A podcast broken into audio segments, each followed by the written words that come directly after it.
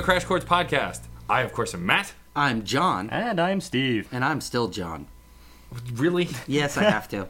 Could have changed. You never know. But He likes to get the last word. I always have to get the last word in. It was a very brief yet eventful period of time. Yeah, very. hmm Uh huh. That's why I always hold the ending a little bit longer than you guys. Yes, we know.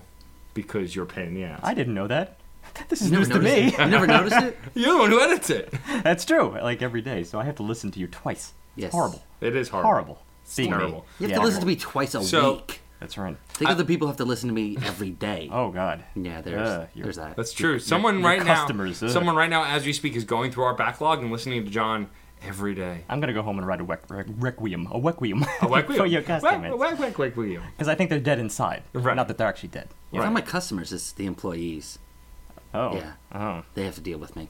Oh. That's they're probably unfortunate. dead already then. If they're following their boss, yes, yes they are. Okay. Mm-hmm. All right. We've psychoanalyzed you enough. Yes, that's true. Let's psychoanalyze. our album pick for this week, our first all pick in a long time, and it, of course, is Emergence by Godsticks. Yes, today is a very, very special podcast. Although it wouldn't seem to be any of our usual landmarks, it marks a return to the band that produced our highest rated album of all time. That's across three years, 160 episodes, 150 something albums analyzed, and that band is Godsticks. Sort of a proggy metallic trio from Wales, for anyone who doesn't know. And their latest album, out since September 4th, is called Emergence. I've been waiting for it to emerge for two years. I made that crack at the end of the episode last week, and I kind of suspect the Godsticks may have named it that so their diehard fans would utter the same gag. When's it gonna emerge? When's it gonna emerge? I'm waiting. And it never did. Yet I don't think your pun was nearly as good as the implied pun from their title. That's right. I, I'm just kind of, you know, paraphrasing. That's, mm-hmm. that's what I do. Anyway, it was about two years ago, back in episode 51, that I selected Godstick's previous album, The Envisage Conundrum, for review. Now, two years is actually an incredibly reasonable gap, I think, between studio releases, although it feels like forever on this podcast because of how we treat every episode as this giant project. So I can only hope that maybe we're psychologically making our lives longer in the process. But anyway, I recall falling in love with that album for three months prior to the review. And just as Godsticks, after reaching out to us, paid tribute to a friend of theirs who referred them to our podcast, I feel I should maybe pay uh, tribute to a friend of mine who referred me to Godsticks initially, and that's my good friend, James Agnello, and his exquisite taste in music. Yes, kudos to the man who also brought us Scale the Summit's The Migration, which is a whole nother animal entirely. We review them in episode 67. Anyway, after I fell in love with the album and brought it onto the podcast, although it was a, I think, a raving success, our discussion certainly did it justice. I've since found more details, more shapes, more colors that I wish I'd conveyed at the time, and furthermore, that I just have not found anywhere else since. Certainly in doses, certainly in plenty of other songs, all for strikingly different reasons, but on an album scale, with the same fluidity, the same intensity, the same attention to story arc or an emotional arc, no, just flat out no. I am incurably snooty. I f- just want to insert here that I actually happen to listen to that album almost every day. It's one of the I few did albums as well that for a long period of time. It's one of those albums that made it into my rotation in a way that almost every day I check in with it, whether it's on my way to work or on my way home from work. I'll give it a listen. It literally did not leave my car. It just stayed in there, and I actually started to worry after a while that maybe it was going to get like damage from the heat in the cold or whatever have you. That album still scares me a little bit. Yeah, it, it was quite terrifying. And I, I think it's because they managed to capture something transcendent on that album. Uh, first of all, making the Lydian diatonic mode a reconcilable beast, and using it to sort of blend their dark humor with agitation on one hand and then just flat out misery on the other. For all of these reasons, I feel no shame in prefacing this episode with that quick epilogue to one of my favorite albums of all time. They can hang their coats on it as far as I'm concerned. Anyway, the final ratings at the time went Matt, a 5. Steve, that would be me. I gave it a 5, which is my only 5 to date, uh, despite several upper echelon 4s ever since. And then John, the sole dissenter, gave it a 4.9. With a retrospective 5, right? End of year review, yes. End- I, end of year I review. felt it had earned enough momentum in my listening catalog to warrant a five. See, that's the thing. That reflects that we're all about honesty, constructive honesty, and that's what we intend to do here today. Given, however, that those three ratings do make up our highest average ever, we decided to select Emergence as a mutual all pick. And for anyone who's unfamiliar with our system, what an all pick basically means is a break in our rotation, the rotation of Matt, John, and Steve. Just like a guest pick is a break in the rotation, a fan pick is a break in the rotation. For an all pick, no one of us is giving up their week's choice to select Godsticks, because we are all selecting Godsticks collectively. Why are we doing this? Because Godsticks set the bar, and we believe a magnifying glass on their career is a worthy use of our time. Voyeurism be damned. So thank you, Godsticks, for making a new album. If you're listening, we're gonna get into it now. That's right, and we probably this time are now, uh, we know they're listening. Yeah, that's true. Um, last little point of discussion. I just want to quickly mention the reception of Emergence was quite significant in the media, especially like Yes. Prog Magazine. They're raving about this album, and as far as I'm concerned, my only problem with this is that it's two years too late. They didn't pick up on on Envisaged Conundrum. It seemed. It Yeah. seemed that album kind of went uh, under the radar. Not for everyone. Uh, some people definitely did, like really just fall in love with that, like we did. Right. But uh, it seemed this seems to be their their breakthrough album, at least in the media, as far as they're concerned. So let's see why, on or off the mark, uh, they felt Emergence warranted such adulation. Um, I'm gonna try and avoid too many direct comparisons to the previous album, to Envisaged Conundrum, only because you know. Obviously, this is fresh work. They're trying to do a new thing, but it may come up just for conversational purposes. So, Sure. So, uh, yeah, be warned. I, I feel like at this point, if you're listening and have not heard our episode where we did review Envisage Conundrum, go back to that one first. Listen to that album. Listen to that review. Absolutely. Hell, and go back even earlier. That had a wonderful EP. That was actually the first uh, taste of Godsticks that I ever heard. And then after that, they had a, a their debut album was called Spiral of Vendetta. Right. There's lots of evolution considering they're only had three albums so far. Um, last little thing, the cover. Let's talk Oh, about yeah. the cover. We I- like to. Oh, We're trying to get into this Yeah, we pattern don't, here. we don't talk us- about the artwork enough, and I apologize for that because album artwork is one of those kind of dying arts. A lot, it used to be done by hand all the time. You know, Phil Hartman was actually a famous um, hand-drawn metal cover album artist before he became a comedian. I did not know that. Yes, he had a, a, a burgeoning career as an artist, drawing album covers. I forget he's done some famous rock albums. I just can't remember off the top of my head which. And then he trans trans went to like doing improv and comedy. Well, I did know. I did yeah. know that he came into comedy fairly late, and I always kind of wondered what he was doing before that. I knew that there was that actor phase, and he determined that he was not the greatest actor because he always tried to do these characters, Right. and that was just ideal for sketch comedy. So Sure. it was a very clean transition for him. But But uh, but I digress. has a wonderful factoid. Yes. On this particular album cover, though, um, obviously, I, I was impressed as of uh, the Envisaged Conundrum with the whole little demonic creature breathing fire who really looked like Alien from the movie Alien. Sure. And then uh, this was kind of a totally different uh, direction for them. It was more subtle, more subdued, but it was essentially it's a black and white cover, and there's the outline little- of a what sepia tone, sepia. kind of. and it, the outline looks humanoid. Mm-hmm. But it looks like either something's bulging from the background wallpaper or has already broken through, and these are the shreds of the wallpaper it ripped through. Yeah, that's an interesting interpretation. and it it's really nice the way they did it. The the shading shows the lighting coming off from the right side, which also is is curious because the figurine tends to be more towards the right as opposed to center, and the lettering is on the left, and it simply says Godsticks Emergence Center, very simplistic font, white on this sepia toned background. This does a great job artistically visually of drawing the eye to that part of the screen to the left side so that you don't quite see the figurine as prominently because you're reading the text. Yeah. this gives a corner of the eye kind of a, a feel to this very soft edged humanoid figurine. This is off the wall when it comes to horror creep factor kind of a shot. Well, it's also, I mean, just considering what you're saying about like not your your initial uh, observations are not immediately on it. I had uh, a friend of mine compare it initially to uh, a magic eye, essentially. Like you have to kind of like focus in on it. Now it does, of course, pop out at you, but there is that little element of subtlety, and of course. You know, with the title in mind, emergence. You know, I feel like everyone saw that and was just like, "Ooh, there is something emerging," even if it's just on that simple level. Um, but they finally emerged with the album, and let's get into it. Track one, Below the Belt. Holy crap, I love this track. I'm gonna speak before you get to. Wow. Just so that way. It's usually my you know. line with the, I the intense one-liners. At the I start know, of a I know, I know. But I, I want to just quickly. This is, for instance, one of my uh, quick uh, comparisons, just just in terms of how they started their album compared to the previous. Um, for anyone who calls uh, the Envisaged Conundrum, it began with a track called Convergence.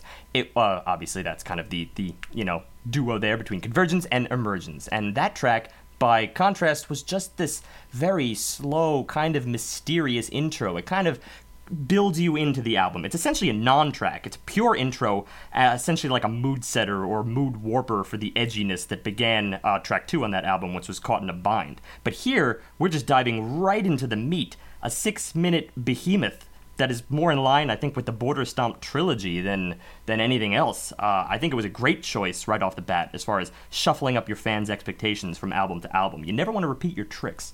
and this this definitely doesn't. This aggressive start with heavy metal, in your face rock, just it's very very in your face to start, and it is very polarizingly opposite to that previous. Let's go record. beyond. It's not just rock. This is more metal. I, Yeah. mean, I had to kind of conservatively use the word metal on the previous album. This, it's pretty apparent. And they, they said they were going to go heavier. They did.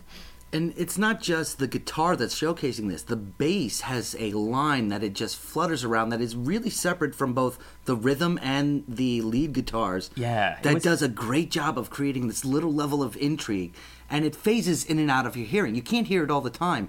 Having the bass so set back yet prominently showing chords here and there, it was inventive. And that line, it's one of those instances where I really wish I could isolate that one piece because I think it could be something you could use in jazz. It could be something you can use in rock. It could be something you use in punk, metal. It's all over the place. It's, it's almost as if the bass and the guitar were kind of sparring in the background. And then from this sparring, you almost get a sense that that the character, as it were, was just like struck because you have to keep the title in mind below the belt. And this is just an entire reaction as of the very beginning of the album. This is the reaction to being struck below the belt. It's a pretty punchy title, so you know you're you're bound to have that that sensation of of being blown, you know, Well- in in so many words. Well, there's also the lyrical aspect. And first, before we get into the lyrics, vocally, yay.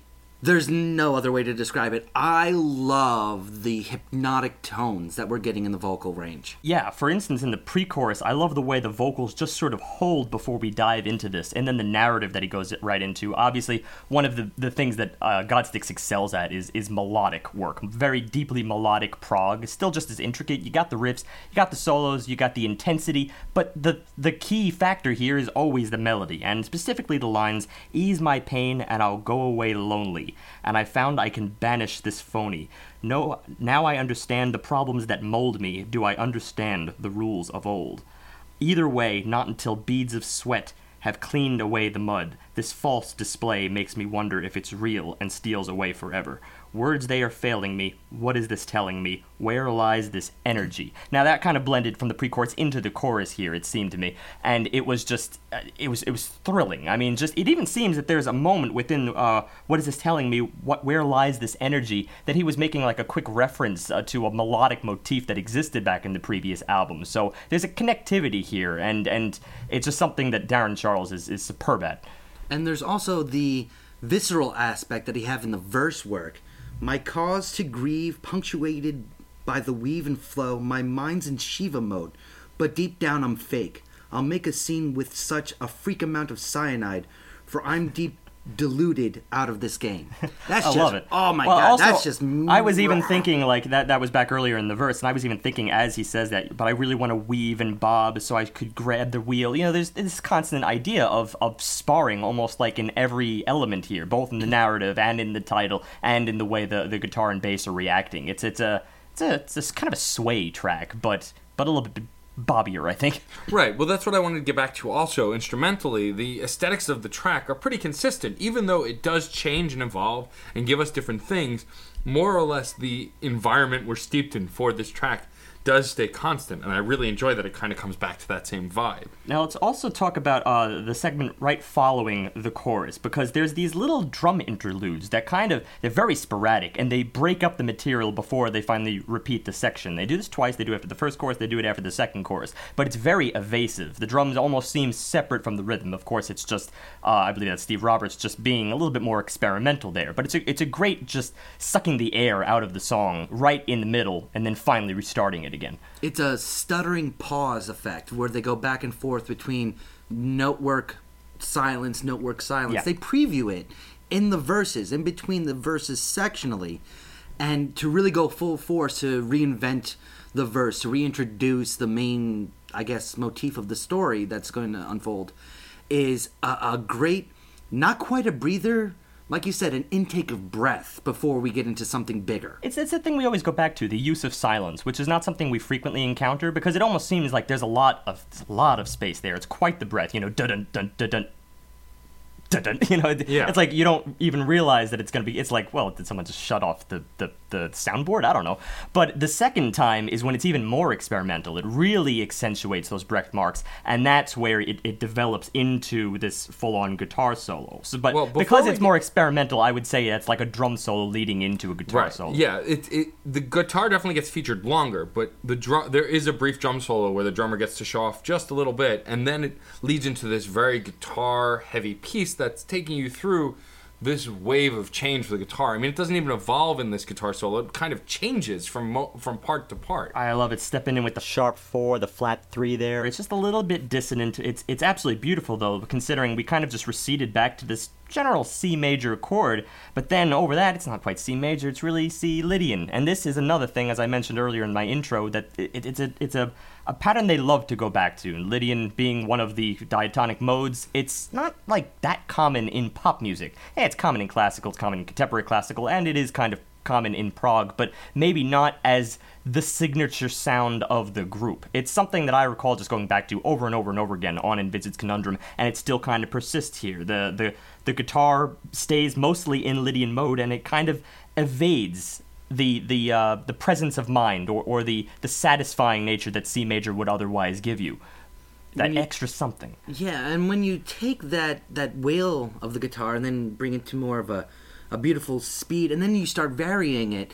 Well, yeah, it's it actually. I mean, it starts really rapid fire. It's like it was almost like. Well, I, apparently, I am going back to comparisons a lot, but I remember like on Submergence was another track on Envisage. It had this outro uh, that was a, a very rapid paced um, guitar solo, and this almost kind of reminded me of that, except even quicker. It, it's it's like But only sectionally. That's the whole thing. There's, it, it never stays pinned down. Right. But this it goes wall- into something more melodic to follow that and something more conversational where at that point starts really referencing things that his voice was doing earlier.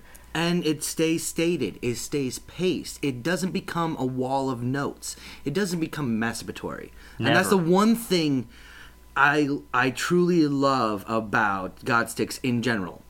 They don't get masturbatory with their guitar work. It always feels like there's there is something in mind. It's Even always though- born out of the melody. Exactly. But here, the melody seems to be going in a thousand different directions if this guitar solo is born out of it, because there's half a dozen different ideas being presented. I did notice that. In fact, there was a moment where there seemed to be a, a clear breath in the phrases of the guitar, kind of uh, almost just like what the drums did earlier. There's that like moment of silence, although here it's not silence, you still have the drums going on in the background, but there's a break in the phrase. The otherwise continuous uh, conversational phrase, it's as if he just said his, his his part, and this is just in the guitar. There's no vocals here, and then there's a period at the end of that sentence, and you have to wait for a moment, and then he kind of restarts, and he makes his point again. The same phrase is uttered. It's wonderfully dynamic, and it, it really is the opposite of masturbatory. I mean, I don't think I've ever heard a masturbatory Godstick solo, and more power to them. It shows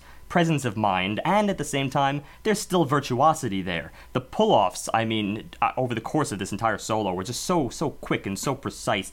It it the solo almost embodied everything I loved about the last album. It was a wonderful, wonderful start to this record. and while the guitar's going on, we still have the drums, and the drums aren't, you know, true solo, but they're very out there. They they have a steady nature to them, but there's Yeah, still a lot were, of and they, and complexity. they they showed And more the- than the last album, to be honest. I and the bass is doing that as well. The bass it doesn't have the same captured imagination of the the previous part of the track, the earlier three four minutes of the track, where I was just following that line because the guitar really did take over. Yet it still had enough texture to complement the guitar. Where we were talking about the conflict previously, now they really seem to be accenting one another and, and working in unison. True. Uh, There did seem to be some mixing variances, and I almost want to say that maybe the, the tone of the previous album was a little more up my alley. I feel like it was just mixed more prep. This was mixed to be heavier, and you have to look at it through that lens. Um, so uh, from there we go to track two, which is called Ruin, which introduces another little element that they, they've kind of favored. On the last album, there was a lot of piano work. Well, here we begin with more of an electric keyboard sound, almost like this broken, kind of wonky uh, electric keyboard sound. Really, just uh, it's got those accents. It's got that. It's almost a goofy sound to me, but uh, eh, it starts off in B major, and it's not around for that long before we gradually build out of it into this recurring guitar motif, which is very simple but very thematic. Uh, sort of the first two beats of a triplet um, and then the first two beats of the well, the first two beats of the next triplet of the next beat, and then so forth. And that's kind of it does that pretty much throughout the piece. It's this hook they constantly go back to. but as they take it, that hook does undergo changes. Even from the beginning, uh, there starts to be uh, a reverb to it, a a, uh, a wonkiness to it. It starts almost shrieking towards the the end of this introduction. And Well, that was probably right before uh, the, the the motif that I'm talking about. Um, the motif that I'm talking about is the one that actually kind of stays. It's it's the constant reference material I think throughout this song. Yeah, no, that's what I'm talking Yeah. about. That's what I'm talking about. They take it, and that reference material doesn't remain the same. In fact, by the first chorus, it's it's just it's just has reverb all around it. Whether it's the actual instrument itself or other pieces having their own reverb, it sounds like the machine that was recording this at points was breaking down. Well, they start gradually expanding it into quite an interesting chord progression. In fact, I I would say there's more of a um there's more of a, a slower build here before they really expand it though. The verse I think still kind of takes itself a little bit slowly in this very you know uh, self-serious manner, kind of, sort of. It, it, it. I noticed that he shifted his voice. He moved it, and he's on a lower register, and it's more of this like stagnant tenor, a little bit self-serious. He still has the same power. Obviously, Darren Charles is always known for having a, a very powerful voice, being able to sing very melodically and very sweetly, but with the same just like lung capacity. Um, and then in the mean- meantime, you have the bass. It was a little bit more quirky. Pokes out, uh, I think, just prior to the first verse. But probably my favorite thing about this were the harmonies that sort of leads us out of the verse into the chorus. And it, it, it's hardly what I'd call a resolution. It's just the tool that they use in order to like put you in a place that they keep going back to. But I don't think they're really about resolutions. There's always some ambiguity with Godsticks. They keep you tense. Well, even when they come back to the verse work, um, after that that chorus, it's it's much more guttural. It's much more clouded. It's much grittier. There's a, a hell of a lot more going on, and this is a great aspect of their music. When they do introduce something again, it's usually a new rendition. Right. Well, that, that's this this this chorus here, which I think, as I said, it, it, keeps it kind of ambiguous, but it's in a way it almost throws it back to the same ballpark that we were in the in the first track, the sort of uh, very heavy heavy metal atmosphere. At the, by this point, where we've completely built up an interesting chord progression here. This like B major, and then from that we go down to the flat five, and then we go to this F sharp augmented, or sort of like that. It's it's actually a great choice. It keeps it especially eerie, and it's an odd choice for a chorus. Something I want to bring up at this point also is that and we talked about this with Below the Belt, and it's constant in all of Godstick's work that I've seen so far, is the naming conventions they use for their title tracks are very descriptive. And mm-hmm. then the sound that the tracks convey hammer home that title they've given it. These aren't just titles to name these songs. These are titles to to explain the character the song has. The fact that this song is called Ruin and it sounds like certain instruments are kind of breaking down. There's a cloudiness, a thick cloud hanging over the course. It sounds like this song is meant to represent a city in ruin almost. furthermore emphasized by the, the vocals themselves. I mean, I already mentioned the thing about his melodies, but he has this tendency to really hold out and belt the most dissonant notes of the scale. A lot of times, those are the notes he emphasizes. That's the accent, and it's usually right on a flat five with respect to something adjacent or or a, a- an adjacent note. You know, something that's not in the chord. I absolutely love that. It, there's no shame there. He doesn't hide behind the coarseness of the music. He just goes for it. And it's also exemplified in the material being discussed, the actual lyrics themselves. The track ends with some beautiful dark poetry. You only view it in your distorted light, abolish anything, no concern for right. You will incinerate, burned among the jeering devils that tell us where tomorrow's writers. You've wound up sitting with me, the animal. Your mind's a sedative. Leave my brain alone. You boil and simmer before insanity. Take control of me. You know, it sounds really great in song. When you read it separately, this is like It's that like diary found- that you find and you kind of wish you hadn't found it. This is like this is H.P. Lovecraft kind of like darkness going on. I don't know if it's in that Now- in that vein exactly. Okay, maybe but it's, Cthulhu uh, is not going to show up, but this is not a happy no, this thing. is no. There's no fantasy here. This is just a very focused, personal, wretchedly personal trip. it definitely is very heavy. And what I like about it, though, what I like about now we, we're two tracks in is that they've got this heaviness, this power that was in the previous record and in their sound as a whole, but nev- not so up front. And that's what I really like is that they're not pulling any punches here. They wanted to do something heavier, and they're doing it. They That said- actually, they, the ending, the ending itself, though, Well, that said, lines that's up the- beautifully. It, that's the thing. They, they don't pull any punches up to a point. Exactly. Up at about like three minutes in, we get this uh, solo that actually has this wonderful chorusing. I mean, this is a resolution. They completely release the tension, and this wonderful chorusing steps in here. Uh, several vocalists at once, and it's just heavenly. So it's like that's the that's what we had to go through in order to get to this point, and it, it, it really livens up the. Uh, the mood a little bit. Granted, of course, we had a six minute long first track, and, and we're already three minutes into this, so we're a good uh, dent into this album, and we haven't really gotten that, that beautiful resolution. I'm glad they finally delivered it. I'm actually impressed they were able to keep so much energy going up until this point before finally giving to us. I mean, they are very good at at managing this tenseness. They they they cultivate it and they build it. Rather keeping it, I should I should amend that to say, rather keeping it at, at um, as interesting as they as they did Yes. over the course of that time at that same energy level. Because it's it's common. We found this in other uh, metal bands and other prog bands where sometimes you could just sort of reach that height, reach that plateau, and coast, and you find that as intense as it is, it's not really substantive. Godsticks is always substantive. Sure. From here we go to track three, Much Sinister. What I like about this song is from the minute the percussion starts, you get this kind of strut, this walking beat that that kind of feels almost like a groove, or actually is kind of a groove. It's very, it's full of attitude. Even the way it opened, the very beginning, that, that, that sort of seventh interval where it steps in from the B up to the A, you wouldn't really think this was going anywhere at the time. It leaves it incredibly ambiguous until the hook finally steps in. And all of a sudden, that's where this, that's the strut. It's really dense, really chromatic, and yet extremely catchy in of itself. It's like these guitar punches just falling gradually down in half step. It even seems like there's a couple of overlaps there. It's a it's I, I hate this word, but I'm I think this is borderline iconic as far as a rock track. I don't get this a lot um in general, and I honestly didn't expect to get it from Godsticks because you got to do it right. It's almost as if the guitar is being played too much. It's starting to. O- It, it's not actually off key, but it sounds like it might be heading that direction.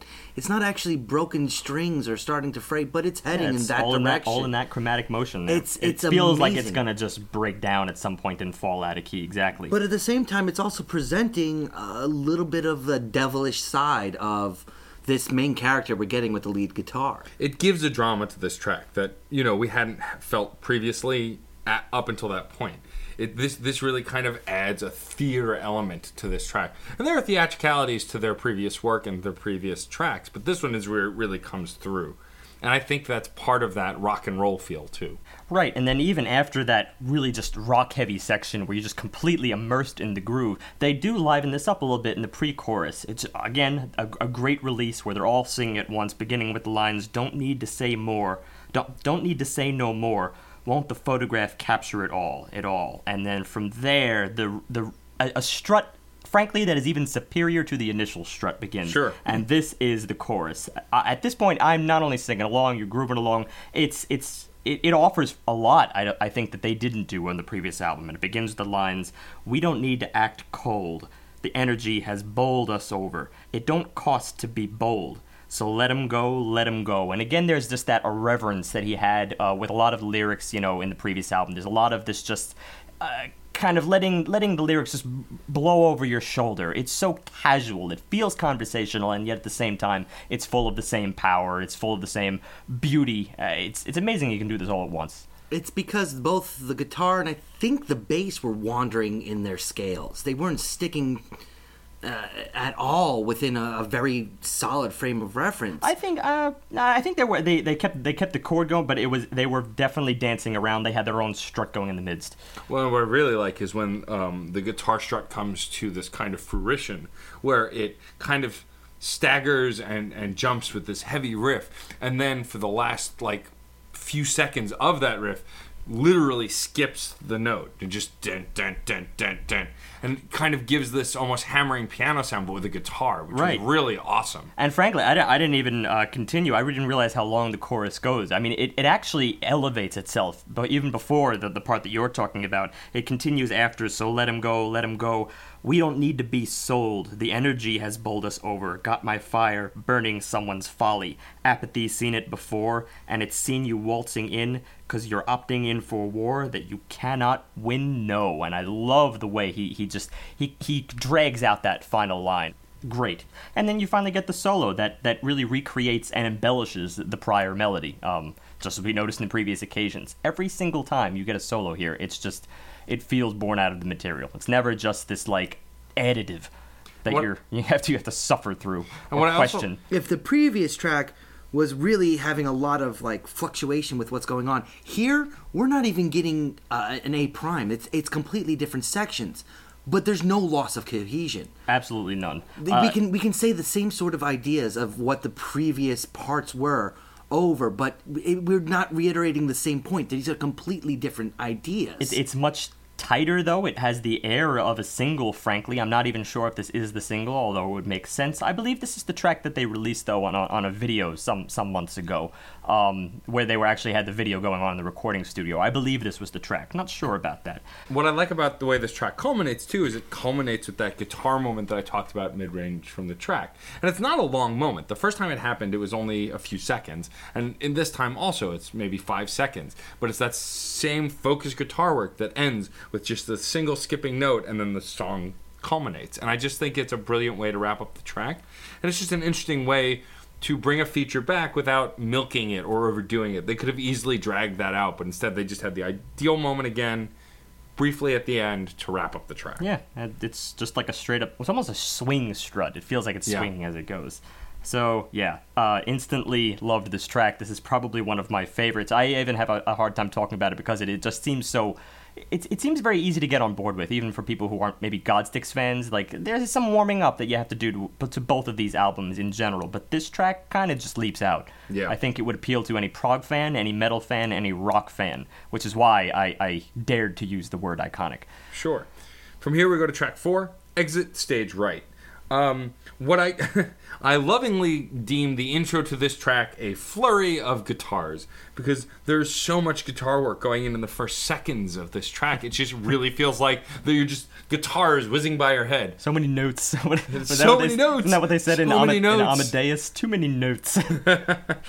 anyway, at, at the same time, these I, I, call them the furious reiterations of the guitar because this keeps changing as we go along. In the beginning I, out, intro, it's just great the way it's just transformative. It doesn't want to stay anywhere. I'd even go a step further than furious. I would say that this, in many ways, is more sinister than what we got in the previous track. Much sinister. It's actually a little doji.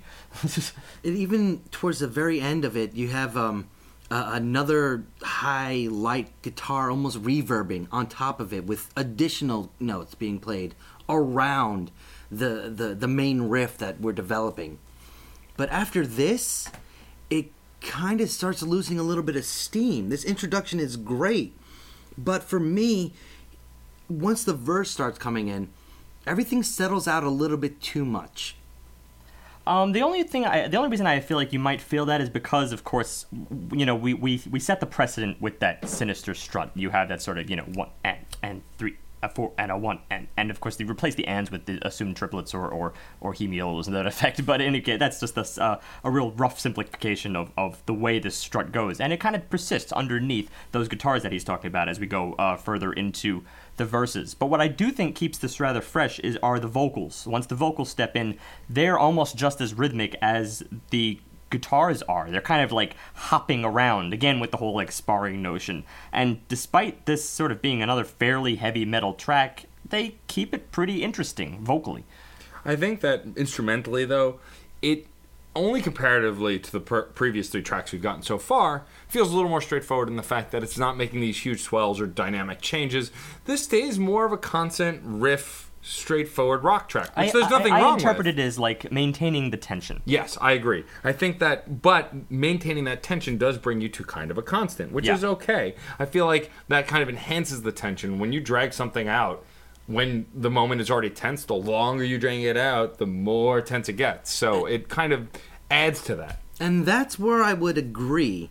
In, in this case, as we start going between uh, verses, pre choruses, and choruses, because it seems like they can't have anything but a pre chorus before their chorus, I love them because they're always interesting. The pre-chorus is even I think I found it more interesting perhaps than the chorus. I will admit that maybe the chorus is a good example of what you were talking about where I felt like it was a little bit lacking like you didn't quite reach the plateau we kind of uh, went down a little bit. It's it's but I see this as more of like an exercise in frantic behavior um, that is better executed in the pre-chorus perhaps than the chorus. We just again with that refusal to resolve. The riff, though, the, the riff nature of the guitar is challenging me. And we talked about this previously on podcast. I love challenging music. We all love challenging music. This is composed beautifully. It really is. There's a lot of complexity going on and some very intelligent choices. But up until this point, the first three tracks, I was relying on the guitar and bass to challenge me. So that's my turn here. That's the thing that's really lacking to keep Exit Stage Right from being another awe-inspiring song. See, for me, I find that awe-inspiring nature though in the lyrics, and I mean the tension that me and Steve are talking about is even displayed in the opening lines of the song. I just want to breathe, so please could you stop watching me? I mean, just those two lines, it gives this impression of okay, someone's under a lot of stress, or someone's really nervous or anxious, and it adds to that tension that the instruments convey. So you kind of make me feel so lethargic. I need to breathe. This the reiteration of the breathing does match up to the riffing apprehensive nature of the track itself. So here's another point where they're just bringing all the pieces together. But it's just that one little thing I wanted more. it's just that one little thing. Also, a good portion of this track is written in 5-4, which can be a little cagey. Um, although I still find this pretty easy to groove to, I still, whenever anything is written in in 5-4, I always feel pretty tense. I don't know for some reason. That's just the way. This is the way it is about. Not not to say that like every single odd time ex- time signature I feel that way. I actually don't feel that way in seven, but I do in five. I don't know. It's something about it, and and they've made that choi- choice a lot on their on their tracks. Um, and here it's no different. But to me, that's a success in that it keeps me tense. But I will admit there were there were little moments where I had to wonder. But there, there's still always the vocals that I have to keep going back to, especially around uh, the three minute mark. They're they're even bouncier than they were earlier. I just love this this whole frantic behavior. Um, I also love the chord that they left that on. Uh, there's something I think maybe a little bit more generalized in terms of the metal approach to this track, and that may be what's keeping us a little off. And that we're we're you know we're kind of used to the Godsticks uh, sound, and there are parts of this that seem to recede a little back into into metal. It would still be the cream of the crop as far as metal is concerned, but I'm not just looking for metal. I'm looking for Godsticks. So whenever there's that little that little uh, that's if that's the little thing that you're missing, John, then I could definitely understand that. Um, but so what? They just use this as a chance to explore other things.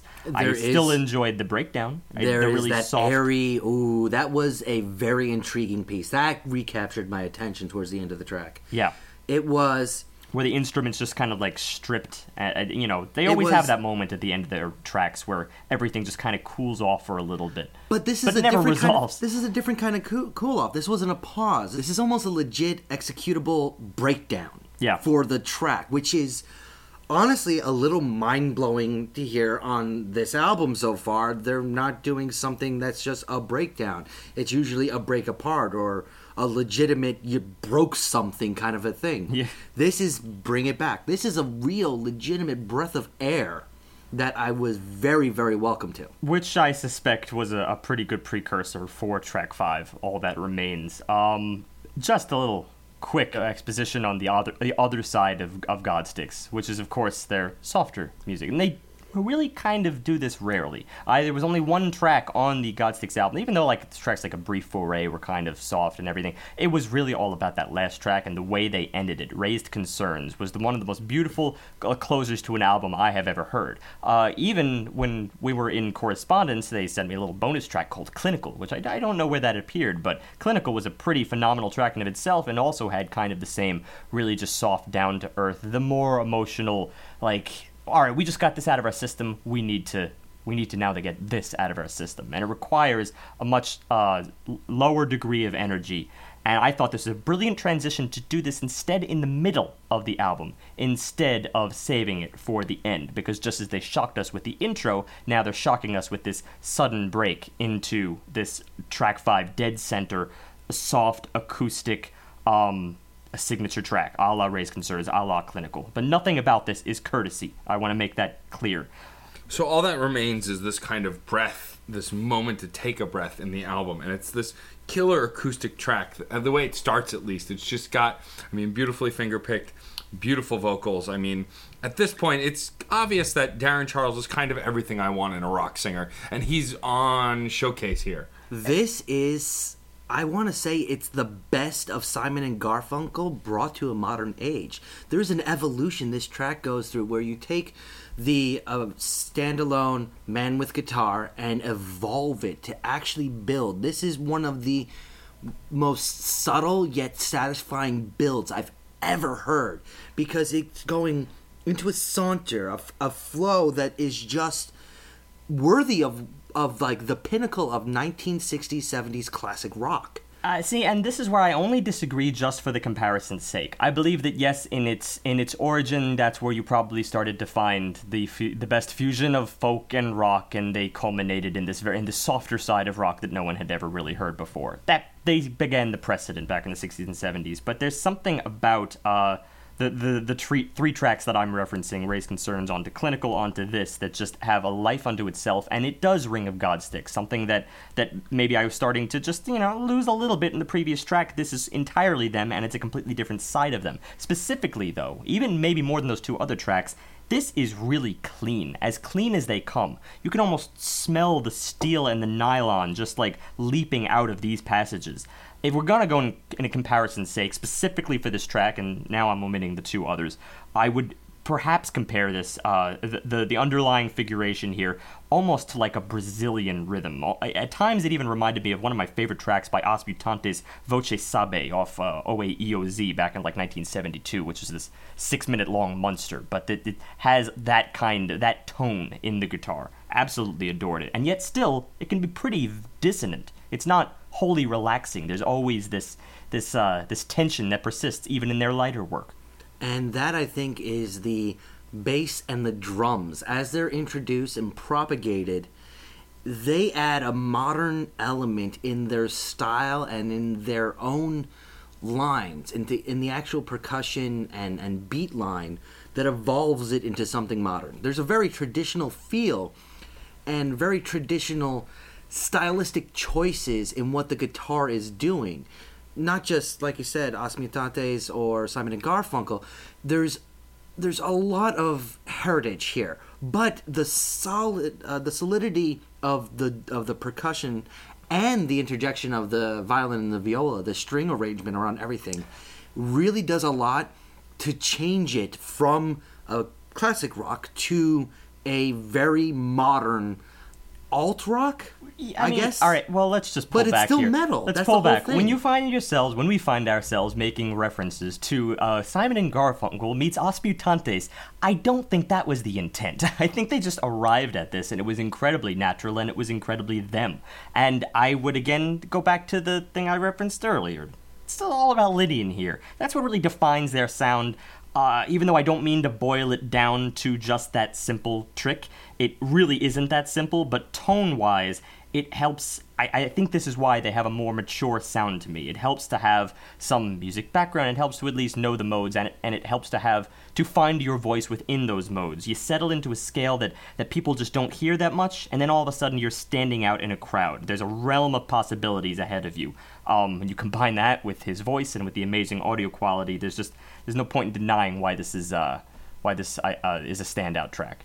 Beyond what is being heard, what's being said also in this track is standoutish. It's just this this story that a narrative that's clearly being conveyed because it's just him and the guitar in the beginning, and then you move on to something that's a little more built out, but still hearing his voice ringing through.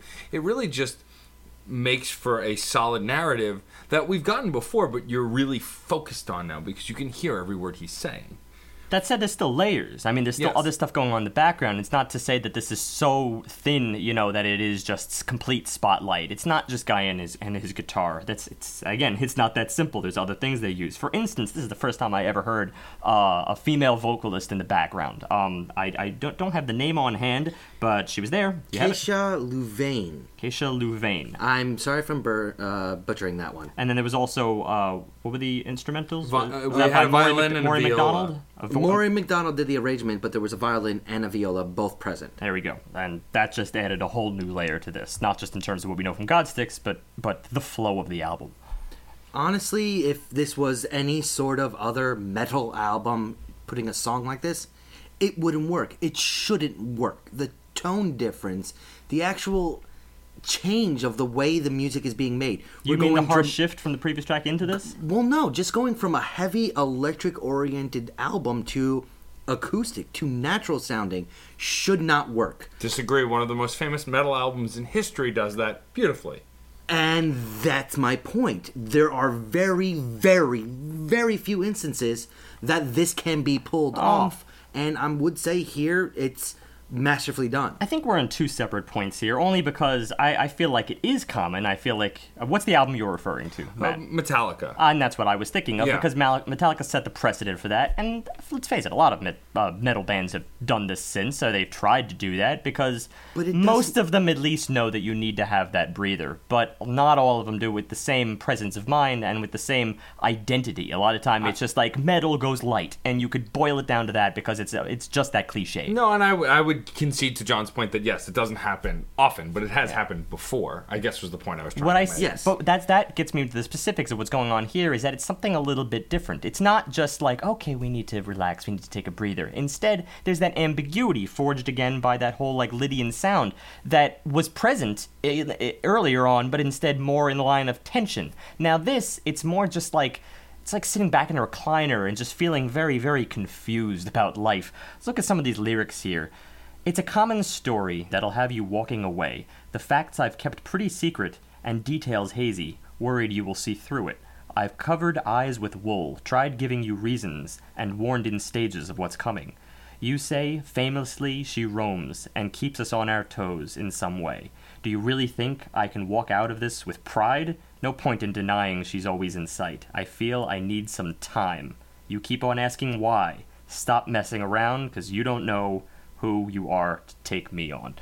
It's pretty beautiful and it's very personal. You get a lot of this from uh, Darren's writing. Well, and also I think that that tension doesn't really go away in this track, even though the track is slower and and kind of, you know, and this acoustic track. There's still that tension there. It's just delivered in a different way. It's that personal factor comes across because it's not shrouded in a lot of the metaphors that we got previously. Yeah, okay, wool over eyes and things like that, but he's talking directly to us about what happened. And this everything's personal, but this this is him actually breaking down and and no longer hiding himself. Even if you don't know the specifics of his inner psyche, that that is what I just read, the, the part of the verses. You get it certainly in the chorus, which is my favorite part of this track. I mean, the chorus is is phenomenal. It's all that needs to be said. When you begin, first of all, there's this awesome unison between uh, the slaps on the acoustic right during the pickup, which actually begins the the words of the chorus. All that remains to say is I don't want you calling round. Moving on is really not allowed. Maybe someday I will come around. I, that's just freaking gore. First of all, at the the pace in which he reads this and the chords that that that uh that overlay it. Uh, for instance, one of my favorite parts here is actually the bass part over these exact words because just as he says, all that remains to say is I don't want you calling round, and just at the moment that he says is I don't want you calling. And then the bass creeps up here with this little C sharp, D sharp, F sharp. Now we started off in E, and then he just the bass dips down there to the relative minor, and I absolutely love that hint at the relative minor. They skirt it. They don't go for it. They don't stay there. They come right back to E major. That's an impression. It's not a specific emotion, and that's the ambiguity that makes them special as a group. Um, again, this whole album just seems to like highlight the ambiguity that matters, but this time with a little bit more uh, unsettledness than maybe the previous album. A lot more angst coming out. We'll use that word. Angst doesn't even come close. I know it end of the doesn't. day, This- well, first of all, it's a it's it's very adult angst. I think if you're having these problems when you're a teenager, that would be horrible. It's just aggression. It's not even Yeah. angst. It's, it's just aggressive. aggression. It's aggressive depression. Well, sure.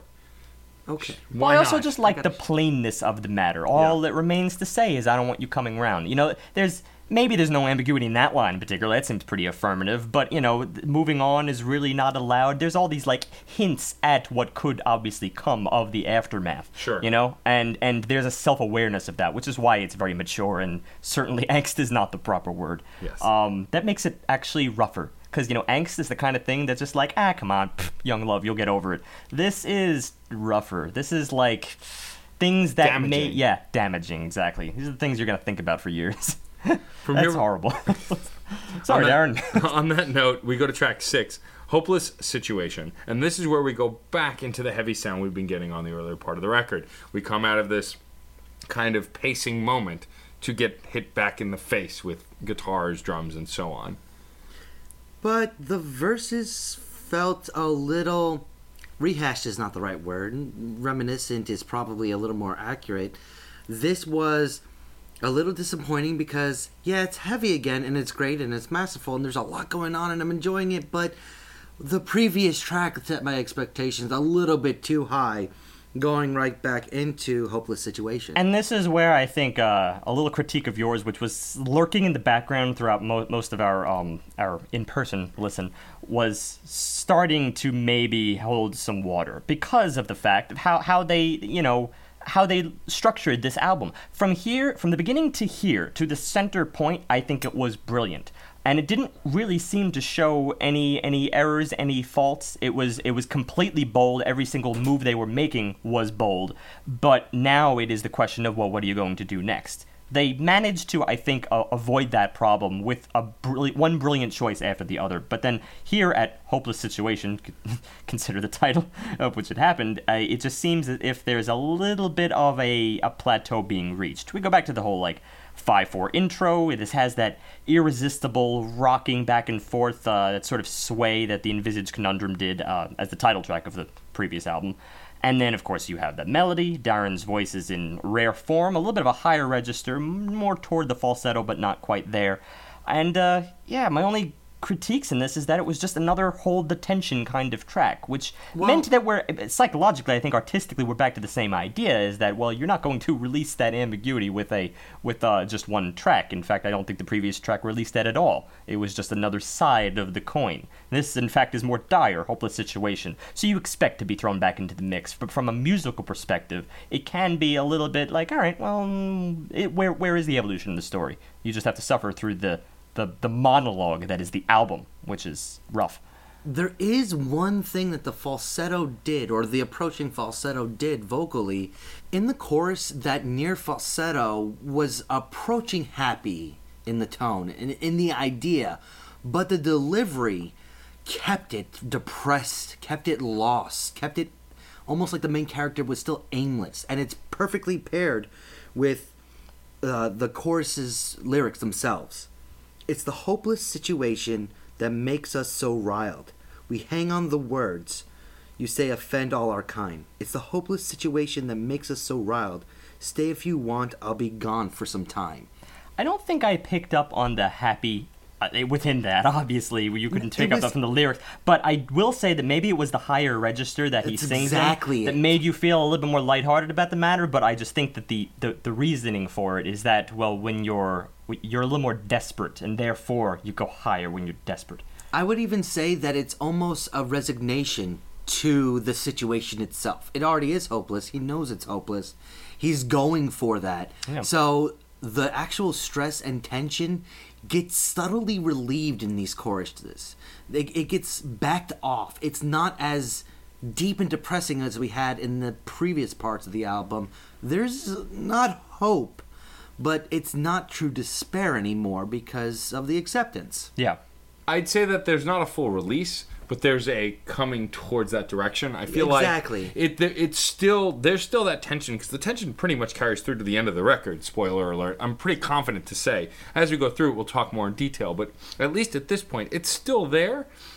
But I feel like yes, he's there are realizations being made that make the tension kind of uh, fracture a bit. Yeah.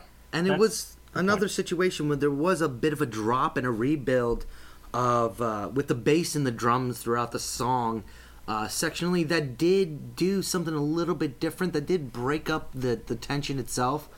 But that said it still wasn't it still wasn't the, the, the same oomph as we got in the previous parts of the album. It, it, it still wasn't the same level because i think maybe a little bit too much release was put in there. I mean, I think the most cliche way I can put it is that this was missing that little je ne sais quoi, that something that we got in the previous tracks, just not really here. But it doesn't really, it's not to the detriment of the track. The track is still good. It's just missing that little extra thing. I think I can define what the je ne sais quoi is, uh, but unfortunately, I do have to define it in terms of the previous album, which Sure. is uh, the faux pas I said I wasn't going to pull. Well, I'm going to pull it. I really do hate comparing, but just for the sake of making this point, I find myself. I think comparing the style of this track to Submergence in the fact that Submergence on Envisage Conundrum also kind of kept this very tense riff going for like a 5-4, you know, over and over again. Uh, this very piano-dominated structure, which persisted throughout the song, um, except maybe in the chorus, and then it culminates in a 7-4 solo, which was one of the tightest, most enveloping solos I'd yet heard up to that point, owing maybe to its rigidity favoring eighth notes just like straight throughout, uh, 16th notes straight throughout.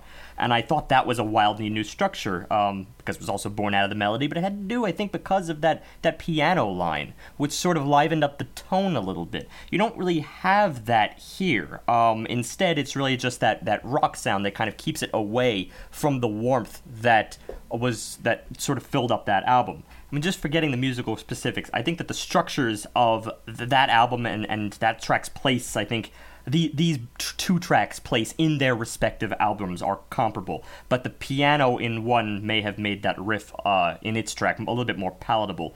Uh, otherwise, I think maybe even it in, would have been equally as overbearing, but it's not as. It, this maybe can be a little bit overbearing just because you lack that lighthearted tone. These are little subtle things, you know, that that, that define uh, the more memorable tracks from the less memorable tracks. This one, uh, it, it didn't reach me in the same way, but it's still. It's still a- great rock track. It's still a great metal track. It's just these are all the things that keep us from going head head first into it. From here, we go to track seven, 1%. That's the track is number seven, and the title is 1%, in case you were confused. Um, this intro gives way to what was kind of, for the first time on the record, a controlled chaos. The instrumentation felt like a mishmash at first that kind of gives way to this more rock sound. The guitar is a prickly beast that, that really doesn't know what it wants to do with the rest of the instrumentation in this intro. It's it's it's refusing. It's a cat that doesn't want to get back in the house. Well, you got two like guitar. that. You got the guitar and the riff, and then you got the leading guitar. The and lead there's those guitar, two that's separate instruments. That's First of all, just talking about the riff, I really like the way it just kind of like hugs the flat five here. Of course, still keeping tension. Um, but then just prior to the leading guitar, it seemed to harken more toward an older metal sound. This is the first track where I really felt like we had kind of been thrown back about ten years, but I was okay with that as just for a, a singular reference. Um, but then finally, when we get the leading guitar, that is very Godsticks, and I love the mystery that surrounds it. Even just on the first note of that leading guitar, I love the interval, this this this flat six that it forges, and that again is with respect to the riff. I think the riff was on E, and now here we are on C. So yeah, right flat. Love that flat sixth, and then out from there we go into the verses. It's still pretty, just kind of coasting at this point. I I, I had no issues with this. Uh, an interesting choice though on their part was during what I could maybe call the hook. Uh, it's hard to say. It sounded as if he was like speaking through a CB radio. That's how you uh, described it earlier, and I I remember that it's an interesting observation because first of all, Darren doesn't really tend to do that. He doesn't use his vocalizers in any in any capacity, and this is the first time I heard it. But it was a nice choice. Yeah, I mean, it did really kind of sound like a CB radio or some kind of staticky vocalization device. And we don't hear that a lot. Usually his creamy, smooth vocals come through. And- and it's more than enough. yeah, yeah, yeah. But it was an interesting choice, I think. It's also paired with the lyrics One of these days we will not be found.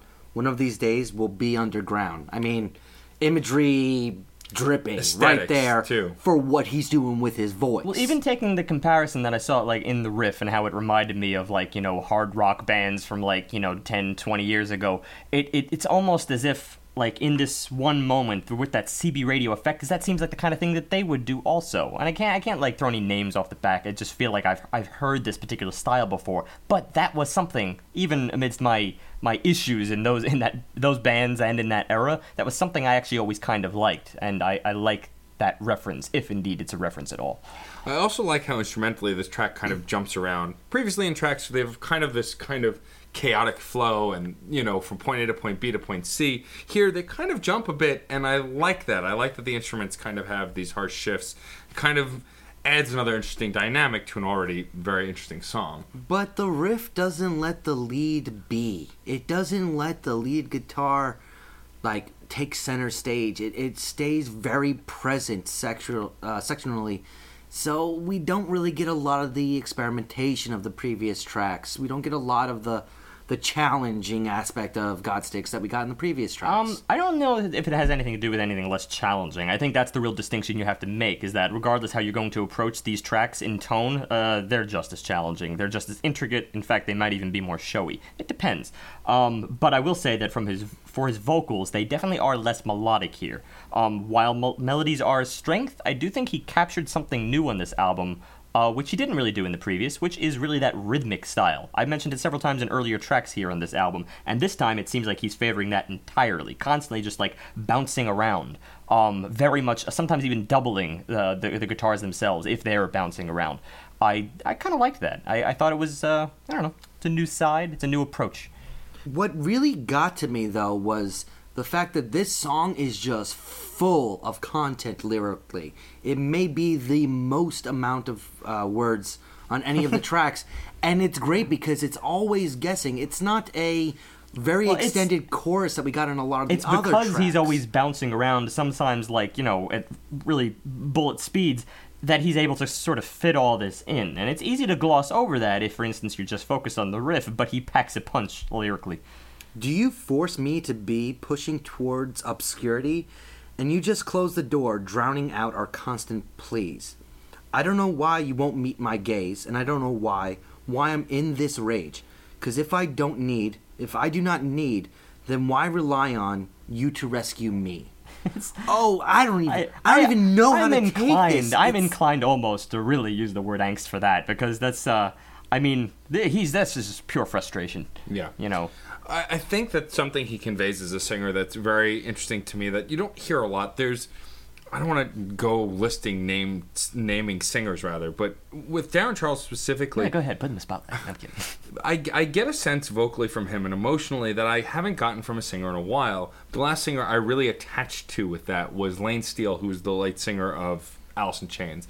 And the comparison for me is not so much in, in style and even sound, which is there, but mostly just in the emotional conveyance. You know, whether you're dragging out the notes or you're going high or going low, there's a ton of emotion in every word he says. And this track, especially because he's forcing so much content in to get it in and add to that tension, you really get a sense of his vocals and the delivery here. This is why I said earlier, you know, that it's not, it doesn't just boil down to that one simple trick, like, oh yeah, use Lydian, sing in Lydian, that's going to be your melody. It's not just that. That, sure, that forges a very unique emotion, which is probably reaching out to you, I think, on some level. But then, in addition to that, it is his inflection, it's his execution. It's every single time he hits a note, he can belt it. He has so much lung power, and he almost maintains that for the duration of of the album. There's really not a lot of receding, except maybe like uh, just on that one track, um, all that remains. Which, frankly, I think he still even kept it going. It's everything else that recedes. He doesn't recede.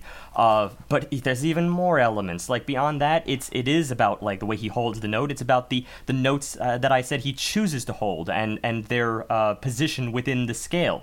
This is why, you know, just to, a little anecdote on my part. Um, recently, I saw a Beethoven concert. Now, Beethoven, wonderful composer, shitty me- melodicist, like really crappy. I just want to say, just think of some like common Beethoven melodies. It goes, yeah, da da da da. That's the melody. All right, another one. Second movement, uh, second seventh symphony. Da da da da da. That's it. That's basically that recreated n- numerous times throughout that movement. Uh, the first one I sang, that's uh, Beethoven's Fifth Symphony. Same thing, repeated multiple times throughout the entire symphony. Please send all of your hate mail to Steve Nagel at steve.nagel at crashchords.com. Thank you, I'd appreciate it. Key thing here, wonderful composer. What he does with that those short little bits of melodic material, if you could even call it that, is reinvent them in a million different ways. But to say, you know, nothing for his full-on melodic abilities, they're not really that that great. Darren Charles blows him out of the water, and he blows just about everyone else we've looked at out of the water because it's his skill. It's something he's honed, and it's why we're able to to hone in on that emotion and and follow the story despite whatever else is going on in the background. The fact that there's so much else going on in the background, frankly, is uh, is almost besides the point because that is the narrative. Personally, I felt like Beethoven really didn't come into his own until he started doing disco. Then, then he really found his way. Thanks. I, I appreciate your insight, Matt, as always. You're welcome. And this track's races with one of I I I feel like this should be like the iconic line of the album because it's just so freaking powerful. Yeah. And the, the song punches at the end, too. It's a race to be one of a kind, even though we are feeding this bottomless pit. Dude, that like if you want to summate Well, you're waiting for the reaction. if you, if you want to make a summation of society, there you go.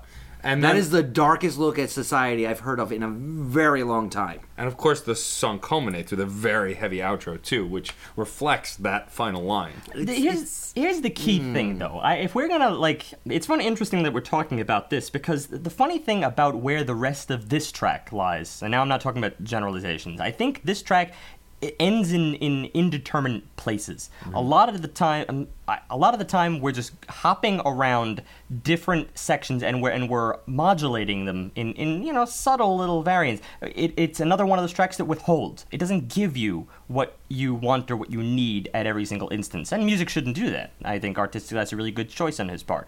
But this track really is is is tough at some point. I, I love a lot of things about it, but it always feels like it's just aimless. In fact, even within the uh, the lyrics themselves, it feels like it's aimless. That's the goal here. You just have to be ready for it. As far as the tail end of this album is concerned, he's he's already shown you his cards in in in uh, in various different forms earlier on in the album. Now he's going to kind of throw you down the rabbit hole.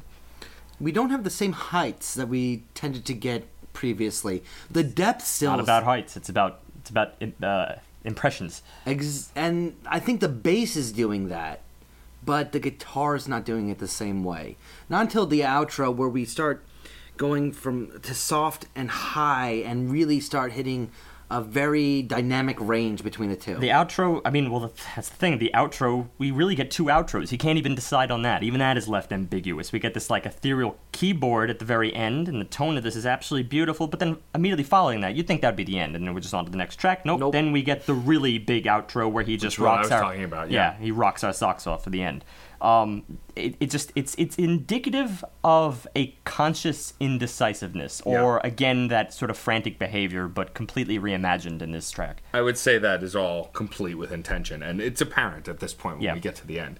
From here, we go to track eight, Emergence, the title track. or, according to the jacket, orange, which I found to be extremely curious because I don't know if either of these words actually relate to the content of the lyrics, but we'll get into that. So uh, we should say at this point that we the lyrics we have been reading is from the dust jacket of the actual CD, which they do have as a PDF online, which I think is fantastic, and Yeah, all was- bands it was pretty should awesome. do that. Yeah, it's pretty amazing. Um, also, everyone, despite the fact that Godsticks asks for extremely little money to purchase that al- this album, we hope you'll find it in your heart to give more than what they require. Please do, especially if you find that you like it. By all means, listen to it, and if you don't like it, I guess move on. But if you really enjoy it as much as we do, please give them that money because Yeah. they deserve it. They're a fantastic band. Moving on. Found a little factoid. This, as the title track, is the same exact distance from the end of this album as the uh, previous album's title track was from the beginning of the album. Three- also, I'm sure with intention. yes, three tracks from the end, three tracks deep. So this this Fun song fact. emergence starts with this kind of dirgy intro, which we really hadn't gotten to this point. Kind It's- of it's like a- dragging, it's murky. It's a guitar version of uh, Bell Doth Toll, kind of an introduction. It's it has more going to it than just a single note ringing out, but it still has that same sort of punctuation in its rhythm. And I mean, I don't know. For all these reasons, I think this is another one of those tracks that it's a, it's a long one, and it could probably rival just about any perennial metal band that I could think of. Yeah. it's a it's Especially just- once it starts moving after the intro, Yeah. it, it becomes this headbanging monster that you haven't really gotten to this point. The songs were fast before, but you're really like, I, I could mosh to this. Yeah, And, it- pretty lots of- effectively. Lots of like lightning speed triplets here, um, almost kind of referencing the runs that the previous track sort of left us on. We sort of begin with that, and it's it's it's much more in your face. Uh, by the time we reach 55 seconds in, roughly, the guitar at this point starts doing that sort of jumping around thing, but it, it it's a little bit more personable. It's not just hopping around aimlessly. This time it's it's it's almost demonic. It has the character of like this demonic creature. Of course, we have little buzzwords in here like sinister and things like that. Um, so you almost feel as if this is the creature from the fr- front cover that we finally uh, we finally arrived at, and now we're seeing him emerge from the the paper mache. I think it's also worth saying that this is one of the longer intros that sta remains instrumental on the album. The lyrics don't come in until a little after a minute, True. And it, so it allows this instrumentation to breathe, which I really like. I, I think the this this guitar is does begin though simultaneously with that those uh, vocals, Yes. and that's that is about a minute in. Yeah. But I just like where that goes, and it allows you to kind of get sucked into this heaviness before we get some lyrics and vocals. And then we get the the furious flurries getting interspersed with the somber elements we got in the very beginning.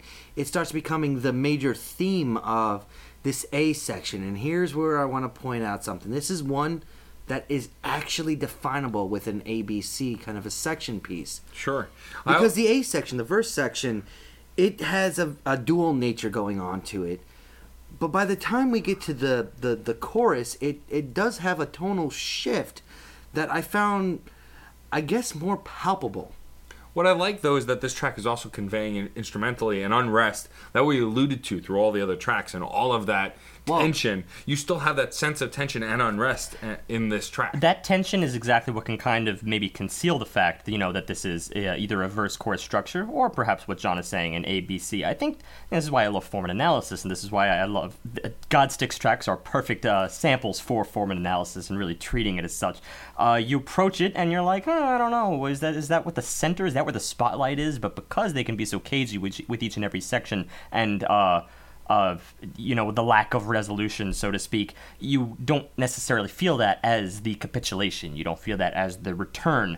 Um, i kind of started to see what john is referring to as the a and b as a more mutual verse an, el- an elongated verse after a while both of which are very cagey but except in in b we start to even get more clenched up. It's where you start to really that that demonic uh, motif starts to really come to fruition in, in a much bigger way. But the B prime, which is Yeah, there's like another answer to that. That clarifies. That actually airs itself out. It it it loses no complexity, but it loses some clutter.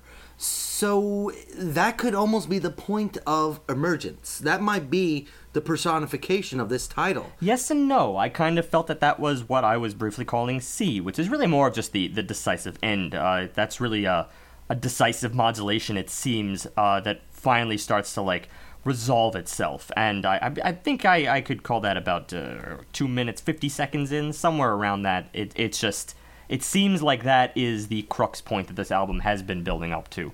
Um, uh, so I think that's the moment. I think that's the release in what I would call C, or we'd call the chorus, if you even have a chorus there, because from there we just seem to go on to a solo.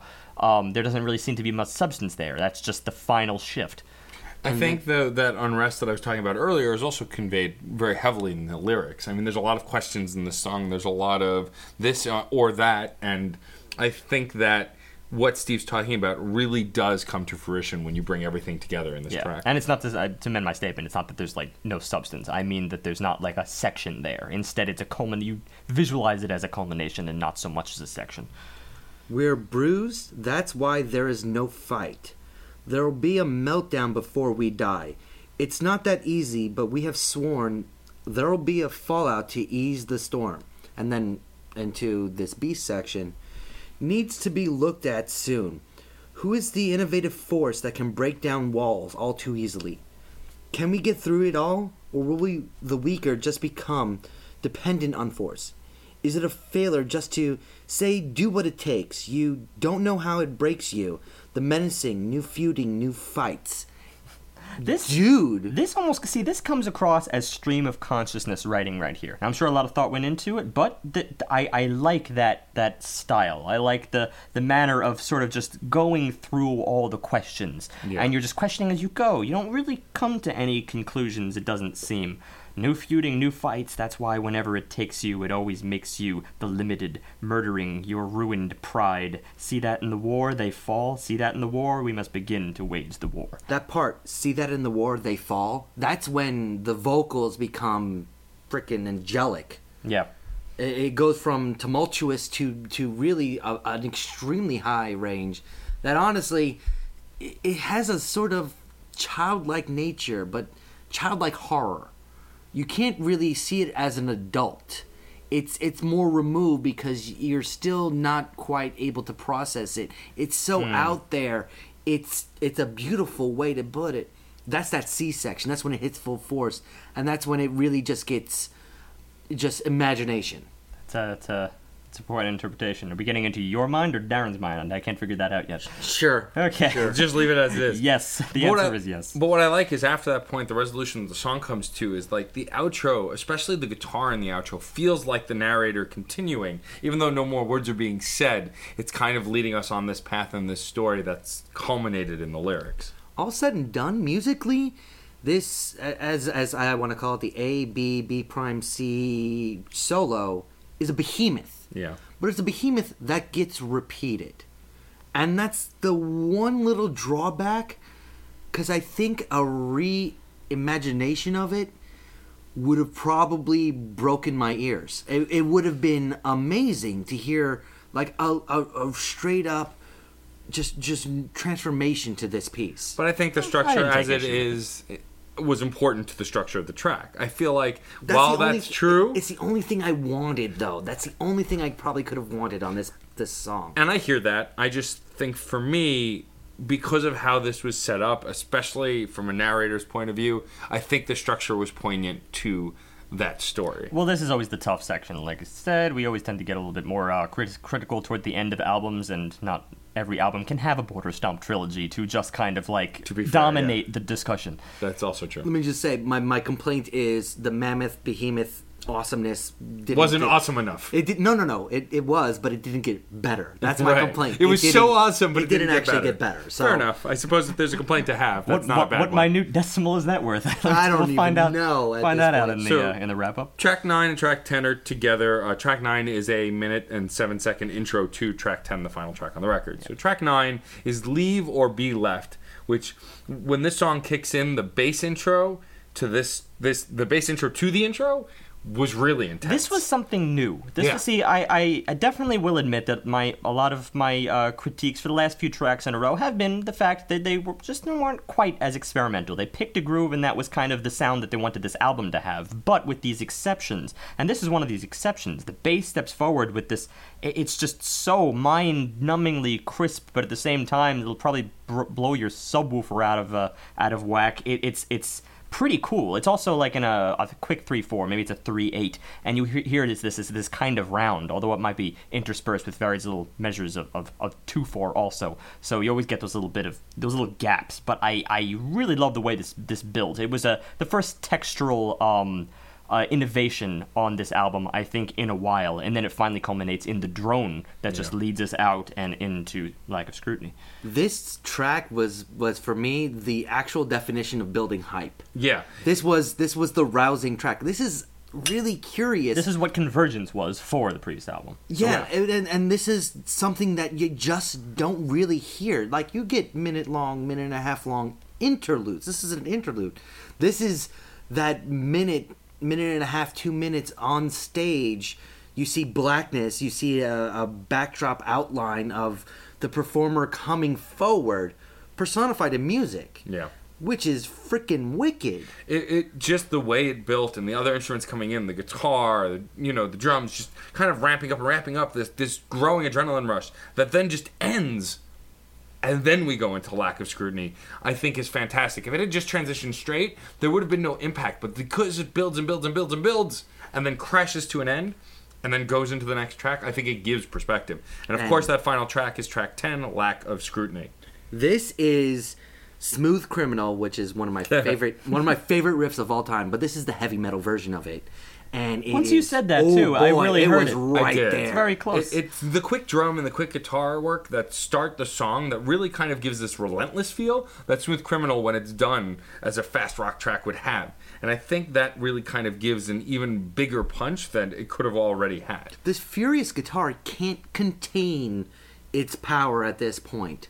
It's it's it, it can't contain the freedom it feels in doing whatever the heck it wants in this introduction. I don't think the guitars and the drums have ever been more refined, perhaps, in this album. This is at least their most uh, refined state. There's lots of trading off uh, between different guitar lines. And then about 50 seconds in, we finally do uh, get vocals after that prolonged intro. Um, but to be honest, I think I'm more interested in the guitar line in this case than I was in the vocals. That's sort of like bending upwards, almost like a whine, as the guitars do, over the vocals, um, or behind the vocals rather, and then they sort of fall down. It, it was a very, it was a very unique piece of figuration. Again, kudos to textural innovation. Well, I think as always. also what really helps build the texture of this track also is the that this song actually has some horn work that really kind of fleshes it out. And what I like about the horn work, trumpet and trombone to be specific, um, it just really kind of gives it a, a- a you know, there's not a ton of horn work on the whole album, not that I'm aware of, but but here you can really hear it and it kind of gives this other perspective and fleshes out. This Well, that's always the key piece. thing. It is always better. I I think it's always a good thing for every band to probably try out some session musician here and there, just as what the violin did for All That Remains. You know, it's it's it's helpful and it's something that that that maybe was lacking on the last album. But uh, you could either you know do a lot with what you have, or you can bring in what you need at every uh, at any period of time. That shows a kind of um, uh, insatiability. The guitar, though, after it departs when the vocals step in, does make reappearances. Yeah. Does show up from time to time to remind us it's still there. And I love its cagey nature. Well, especially uh, in the pre-chorus, I, I noticed that the guitar was favoring more of like an Egyptian, like Middle Eastern scale, and it's not even something I really noticed in the first round, on the first listen, but, but it really started to, to, to peak out later, and that kind of gave a whole new um, feel to this track. Uh, also, because well, on one hand, you got a lot of Lydian thing. This for the last track, we end on a completely different note. Um, and I think that is also pretty analogous. Ray's concerns sort of switched the mood up at the tail end of the previous album. Well, I like that. What I like about this as a conclusion track also is I'm not going. Well, this is what I expected for a conclusion. Like There's nothing I- about it. There's not even a No, point to not even. A, s- discussion. this is just another track that happens to be the last track, and I kind of like that. They're just kind of going out with a bang. well, I really Well, wondered why they were favoring that that um that sort of Egyptian scale there in the background. It's it's it's an odd emotion to go for, which made me really wonder about the lyrics, which is why I'm glad they provided for us because I can't always pick them up separately. On my own, I discover that I have no soul. I begin to question why, because I have been reading all the signs. Can I force my way, or is it difficult to keep this cloud at bay? Isn't it a shame that I realize that I ain't gonna change? Oh, and there like, it is. this is this is like the most metal They really get lyrically. This is the most metal musically that they're getting on the eh, album. I don't know if you can really define metal lyrics so I easily. think you can. Some well, all right, some brands, some the brands. feel, but when you but start I don't know talking, if this is the brand. When, when okay, when you start talking about losing your soul, never having a soul, it's you're right there. That's that kind of is a, a shtick of metal. Well, but if you're talking about the present- it's- this cliche is- devil Well- worshipy metal, sure. Yeah, Yeah, let's exactly, is let's forget about the. I mean, the the comparison here. It's just someone pouring his heart out here, and and if that's the conclusion that we've reached, frankly, after. Uh, an album that really hasn't led us to believe we were going to get anything positive. like it wasn't just going to end. Love comes your way. It doesn't. It doesn't work out that way. That's. That's not Godsticks. no. But what I like about this track also instrumentally is it kind of ebbs and flows. There are gradual shifts in certain sections, and that the the skipping guitar that we heard earlier in the album that I favored so highly, even though it was in brief moments, comes back here. Not in the same way, but it's still jumping those notes, and I like this kind of uh, pinpoint precision that the guitar work is doing. It really is very engaging and pulls me in. I think also it adds to this kind of franticness of this album as it picks up and revs up and kind of throws things all over. Beyond that, just like the the real like the closing lyrics of this, what is it you figure I need? I mean it. You don't please me now, and I want you to know it. Please take care of me. What is it you figure I need? I mean it. You don't please me now, and I want you to know it. Please turn off the TV and listen to me because I need your patience. Time to face the root of all my fears. Now, just honing on that line, what is it you figure I need? That that is about as as desperate of a line as I could possibly imagine. And I've had to deal with this with friends before who were like really in that position, be like, what am I missing? What is what is that thing? What is it that you know that I don't have at the moment? And you just almost like ask people at the stake of desperation because well, how do you fix what is wrong with you? You need to know what it is first. You need to know how to logically go about it, if indeed you can actually take a logical approach. I thought that was a very harrowing end uh, to this to this particular album. Um, I don't know if I don't know if that qualifies as a conclusion. It just qualifies as the biggest question of them all. And what's even more intriguing is the way it's presented. It's not an earnest question. There's a little bit of sarcasm in his delivery. He doesn't actually want. This is an argument. He's starting an argument at the end of the album, which is just freaking great because I want to hear the blow up, but we don't get it. It's you don't that- get the resolution. This album ends without the resolution, and I freaking love it. It's it's kind of like uh, I believe it was The Sopranos when they actually finished the series or something like that. Had a moment where they just cut to black at the Yeah, very yeah, end. Of, everybody knows that. It's a This famous is- finisher. yeah, I've never actually seen the series, but who doesn't know the ending? but that that sort of a thing is the like the the ultimate cliffhanger. He's giving us a cliffhanger in the form of just the lyric delivery, and in some ways in the actual form of the last note of the album. I mean, it does. It, it there's a, a great instrumental interlude section at towards the end with great go- guitar solo work, and it you know as technical as they've been on the whole record, they're here as well. But then It's another solo that embellishes, I think, on that Eastern influence. Yes. Uh, and maybe that's the ambiguity. Just step completely out of their ballpark, and that's how you know you approach uh, well, ambiguity. Well, an album like this with such big questions would end on a fade out. This fade out is not your typical fade out because it's not a constant. Yeah, yeah. You note you don't play played. into the sunset. There's a final note, and you let. They it just ring. hold it as long as they can. Yep. And I and I think that really they'll pick it up. considering the structure of this album and the, kind of the way it's felt, ending with an ambiguous kind of nature in the lyrics, and then that kind of ambiguous hold a note until it's done, and then you're done because you're done.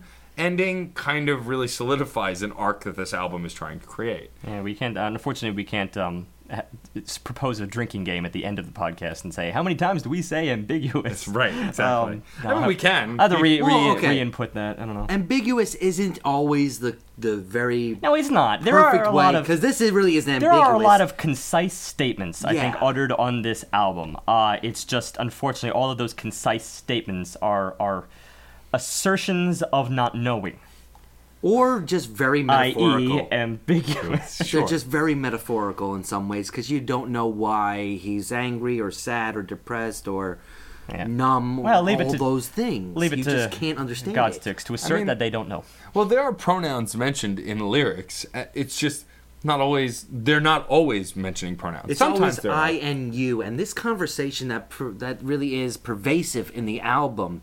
The INU creates the the theme, the arc, the story because I, the actual singer, knows the same things as who he's talking to, so he doesn't have to explain the problems. We don't have to get the concrete play by play, song by song.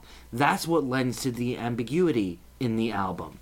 We don't have a reference point to the where he or she or they broke up, came back together, or maybe they were cheating, one was cheating, the other was cheating, who cares? There's no definitive The album- reasons for these emotions. I think the album, in many ways, uh, functions as like a fly on the wall to these events, you know. And what does it, what can a fly understand, you know, of uh, of human emotion? But yet you observe it. You know, you're always there. You're f- probably listening to entire conversations. Flies do that, but they don't they don't grasp it entirely. Really? Flies don't understand us? I don't know. Maybe some flies. I don't know all flies. I don't know all flies. All right, All don't right, know what's fair, confusing right. about that. No, that's fair. All right. It's true. uh, um, I think this is a good point for us to start wrapping up, shall we? Not it. I'm obviously not it. Al? You- you- I- Oh, you well, make that's true. It's not technically my pick, but I No, feel like it is all- is in person. Ah, come on, give me this. All right, I'll give you this. I'll start our wrap up. Um, I do want to say at this point that um, Godsticks is one of those albums that I kind of cherish for multiple of le- reasons. One of them is that it was Steve's pick and he brought it on. It's one of the, it was one of the earliest records that Steve brought on that I absolutely fell head over heels for. Me and Steve don't always have lining up tastes in music. And in the early weeks and months we were doing this, you rarely had lining up tastes in music. And for him to bring I something think that was on, the challenge that we were posing to ourselves. Yeah. Pretty much. And when he brought this on, I really identified it on a level I thought I couldn't. And it's because that first album that we reviewed really reminded me of a bygone time of music that you don't really hear anymore the grunge movement specifically because it did have more similarities to grunge because it had more lighter stuff. It wasn't as heavy as this record.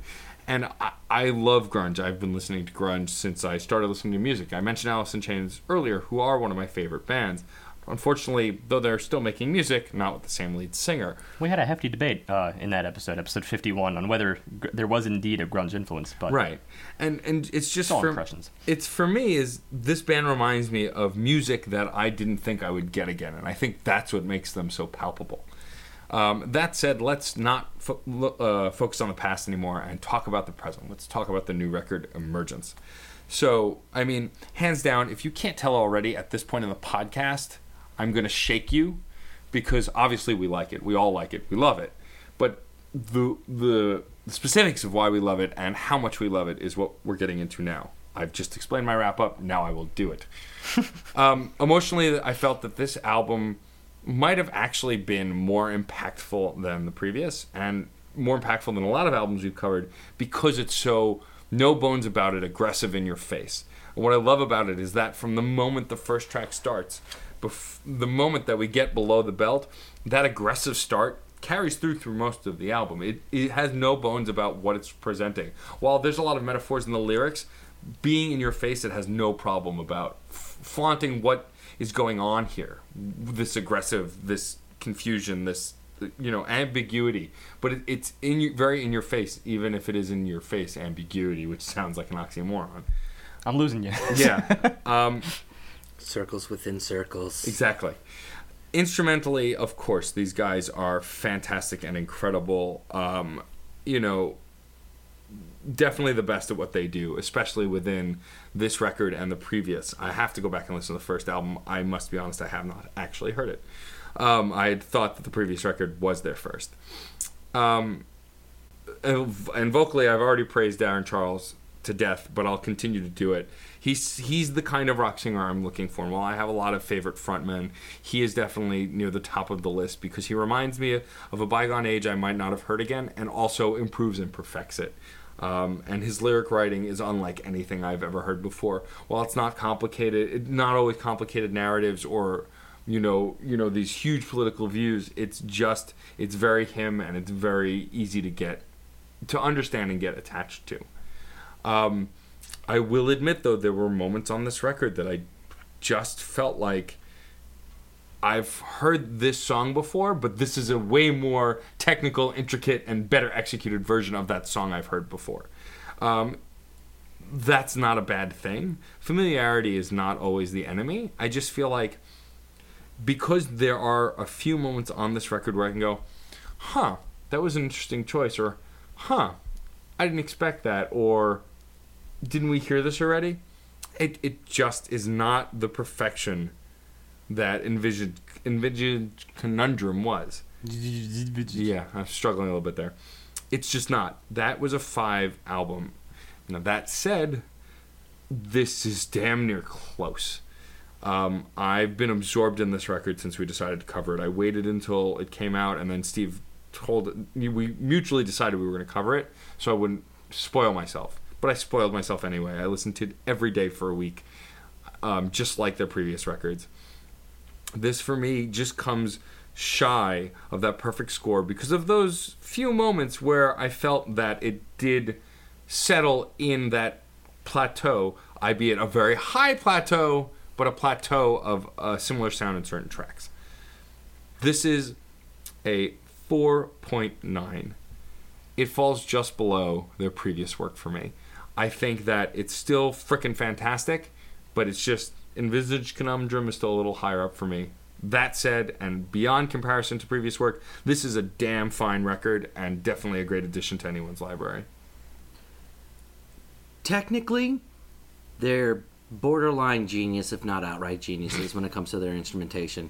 The picking, the drum work, uh, and the bass, everything. The, it's it's phenomenal. I hear it's all about that bass. I wish, in in certain instances, I wish I could just take that bass and just put it in my ears. I already said that. It happens. I didn't want to repeat myself.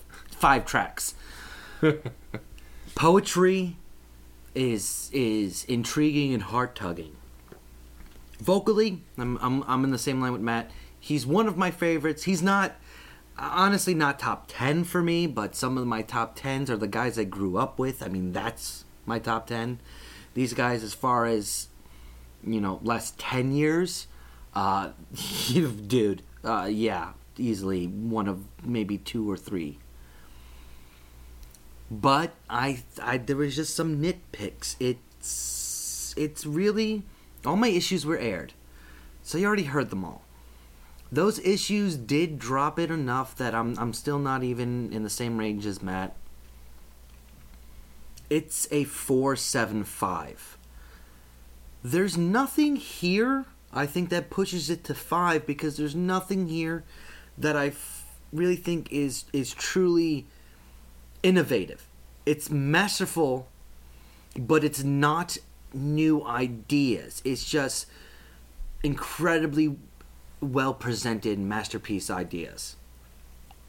And I got to reserve that really upper echelon 5 stuff for a truly new thing for my ears. This album takes a few listens, I think, for most people. I think Godsticks in general will probably take a few listens because it'll it'll take you a while really to even realize what they're doing that is fresh.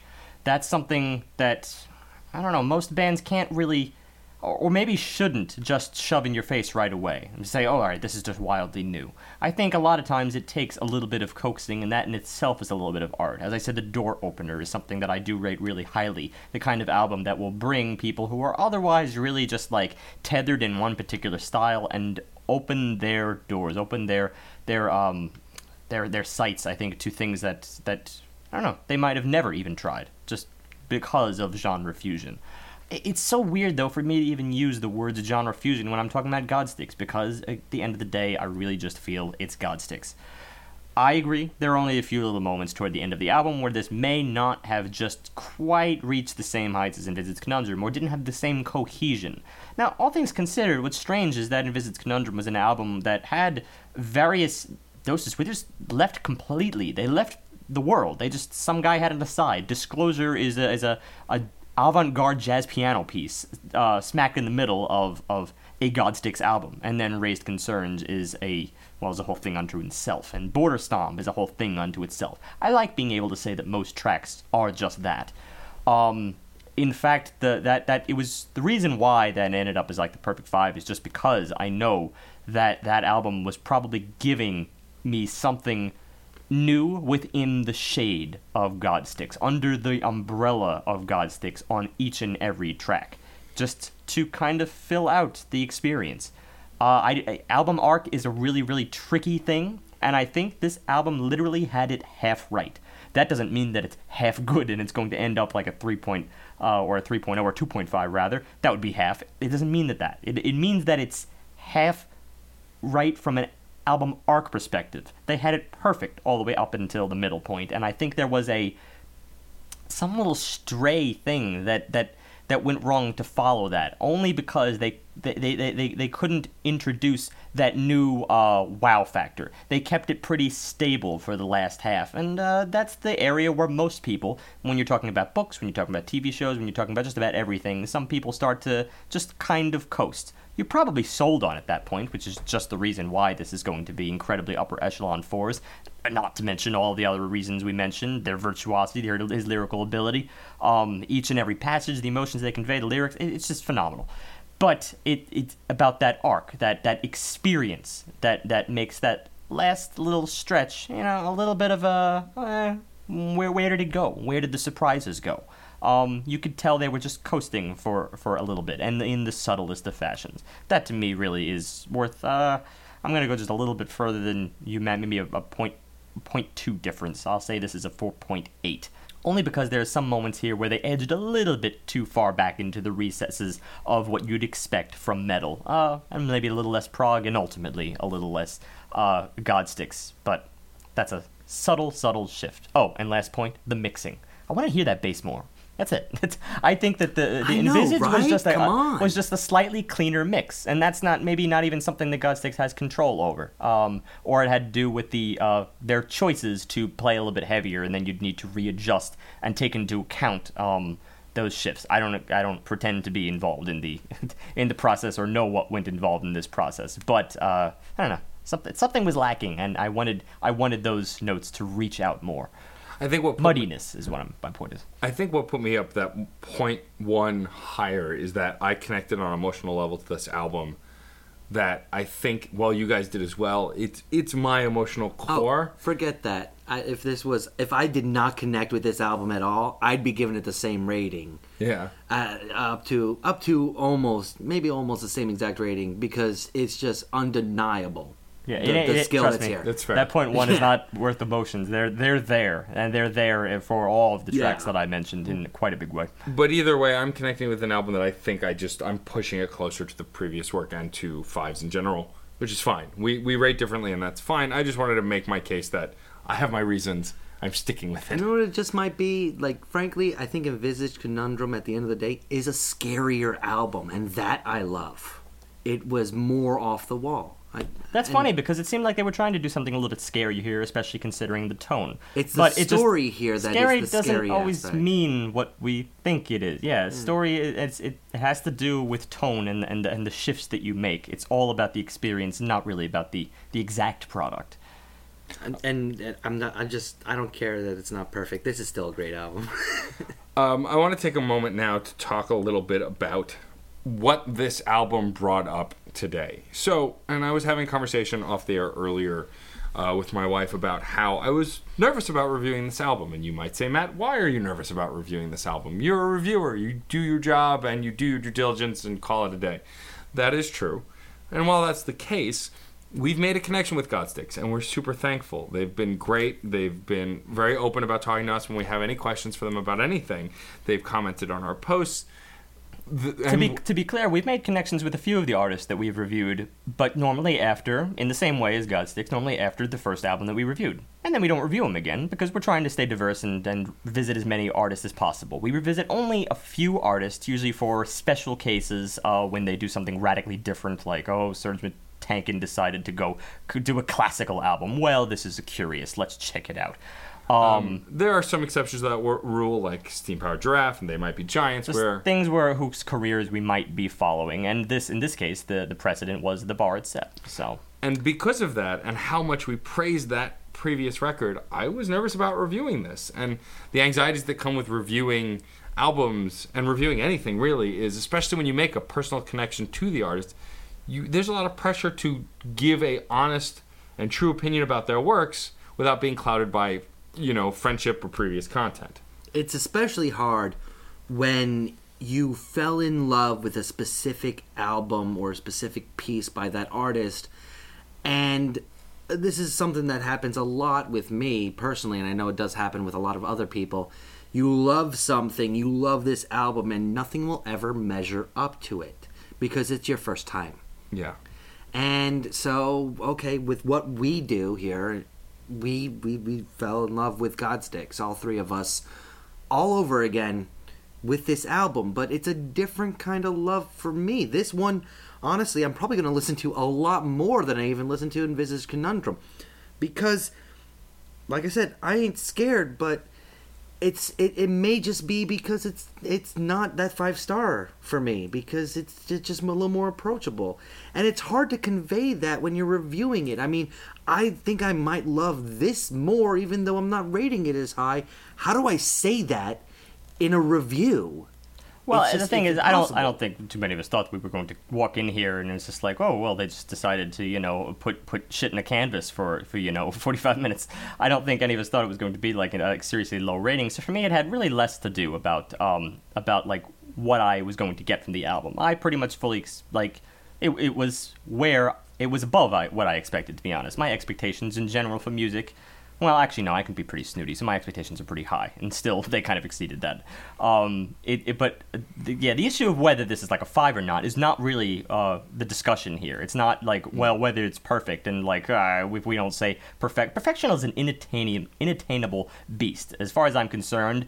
Uh, sometimes you can't even control it. I, I think that more often it is outside the um, the control of artists. They need to be in the right place, the right time. Everyone has to be at the right place at the right time and coordinate. That's just that's an impossible challenge. So it's not a question of rating. It's it is a question indeed of of listening. I have this experience recently. Obviously, I just mentioned I um uh, went to a, a Beethoven concert earlier. You know, just all right. It's Beethoven. Beethoven. He's been composing for well, okay, he hasn't been composing for 200 years, but he was composing 200 years ago. Uh, at some point, you know, he had to die. Um, that happens with composers. Unless he's buried and frozen underneath the earth with Walt Disney. Maybe.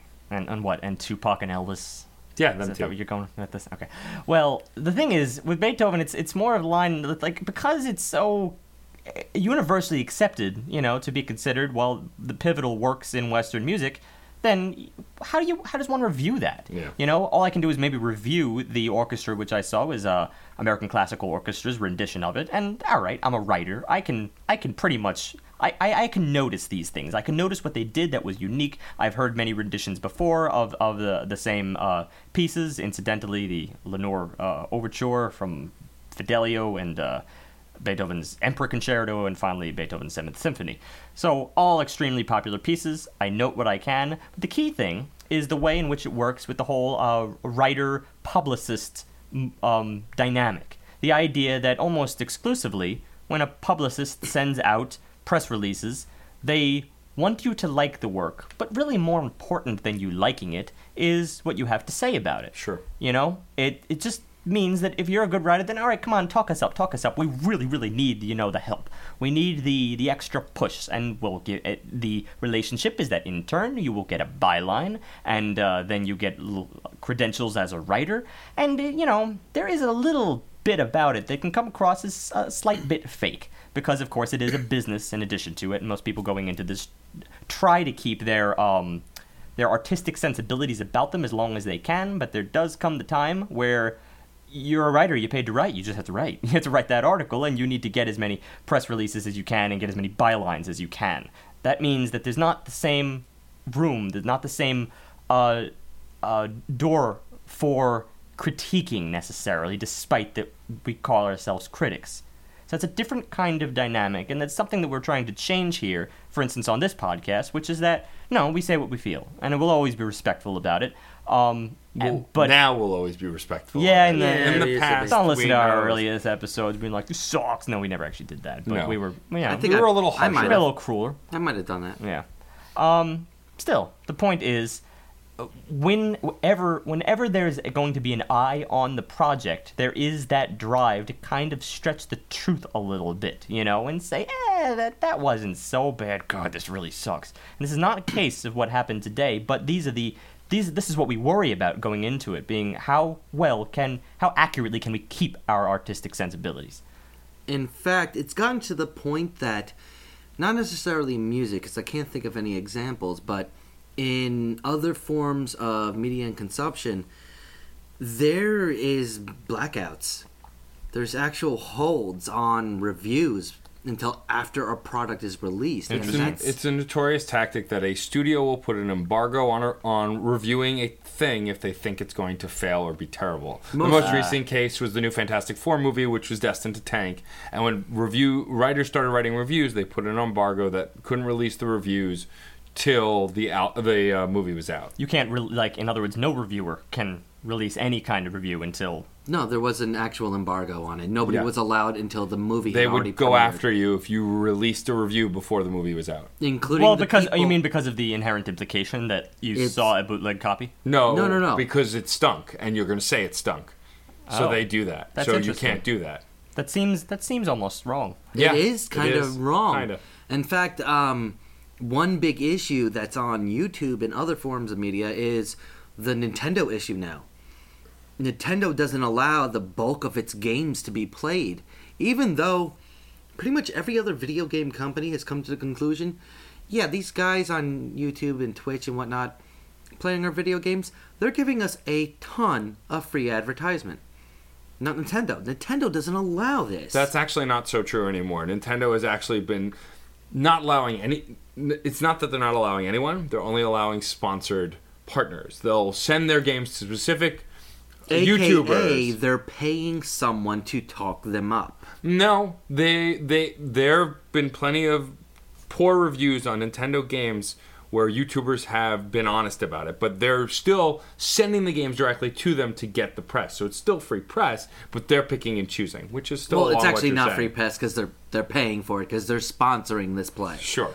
But it's kind of weird because this was it was a short term, six month, eight month, maybe a full year long like major issue, where where the big guys like PewDiePie really was pissed about this. Sure. and rightfully so.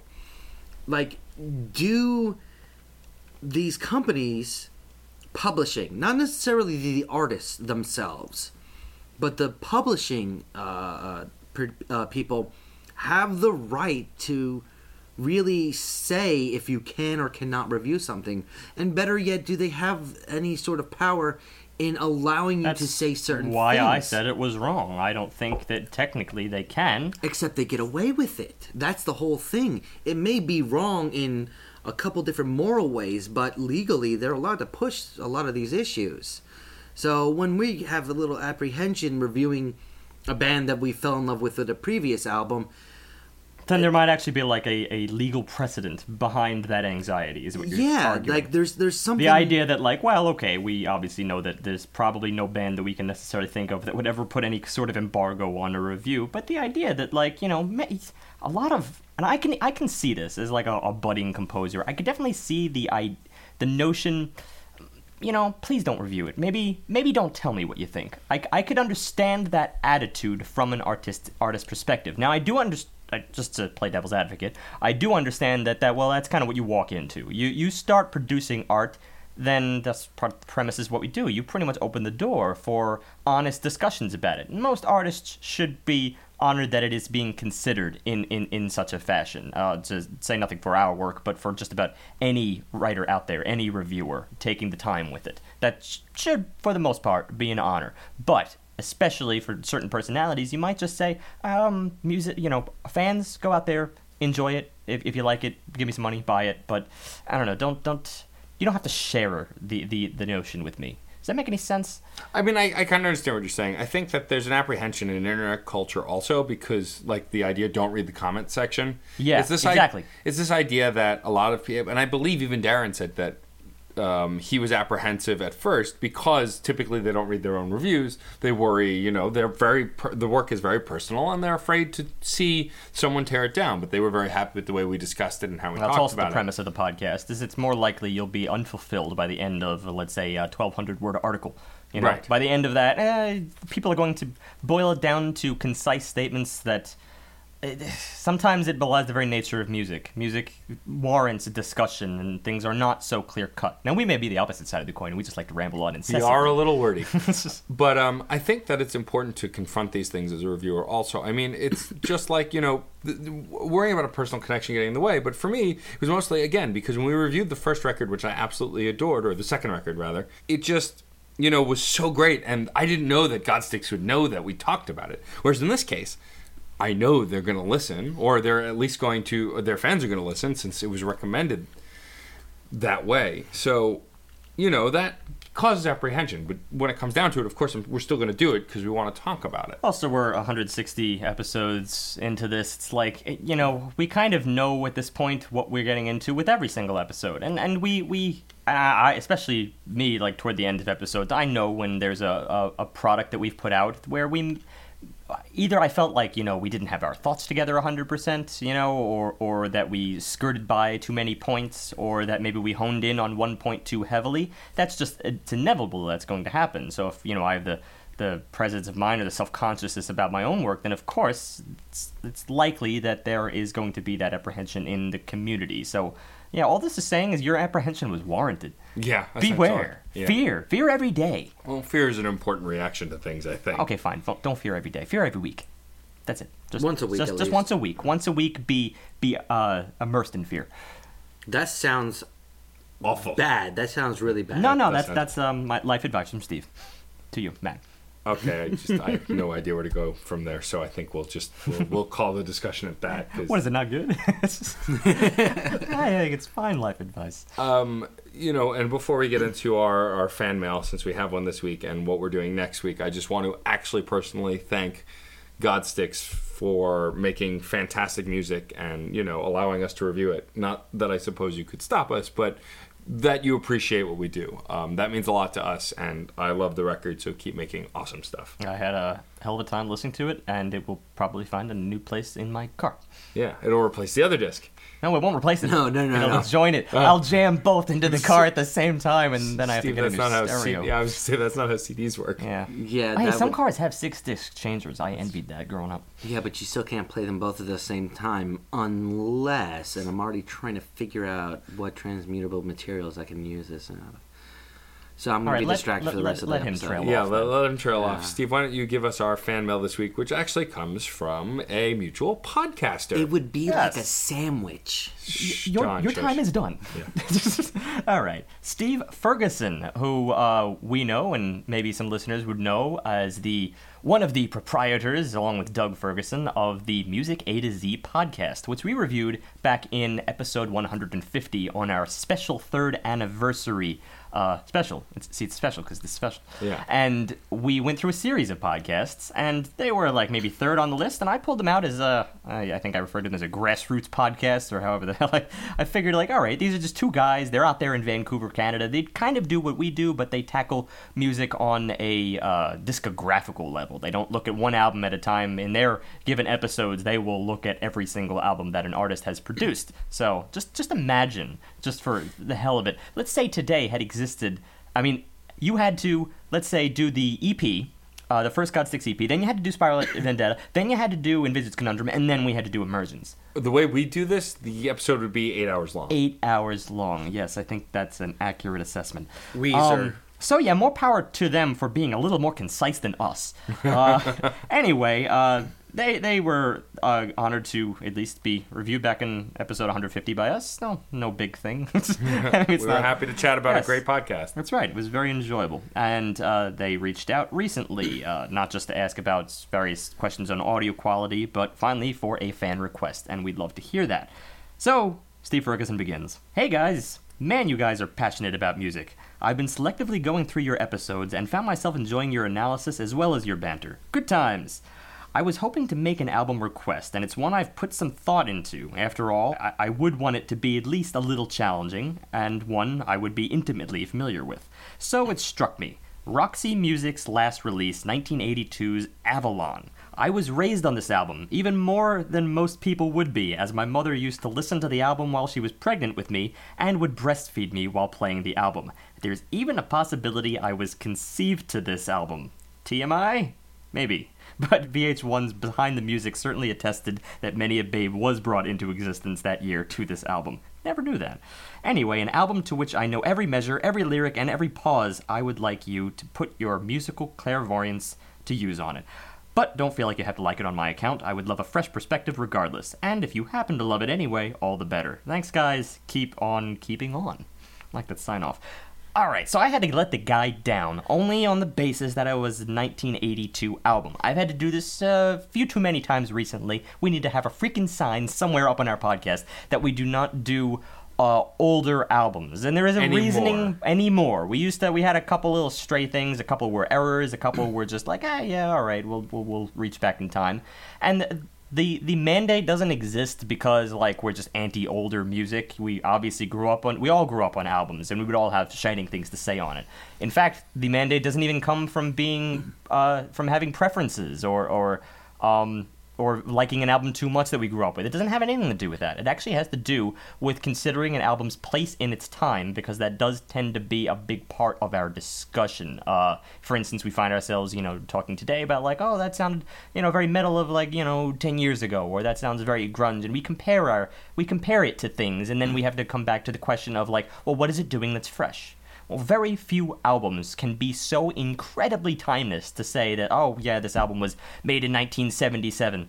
It feels like it could have been made yesterday. You're probably going to be able to tell. Very few albums can actually uh, skirt on by that. And I don't believe that's the sole deciding factor in, in terms of where an album lies on, on the grand scale of it all. But we're going to have to bring ourselves back to that discussion.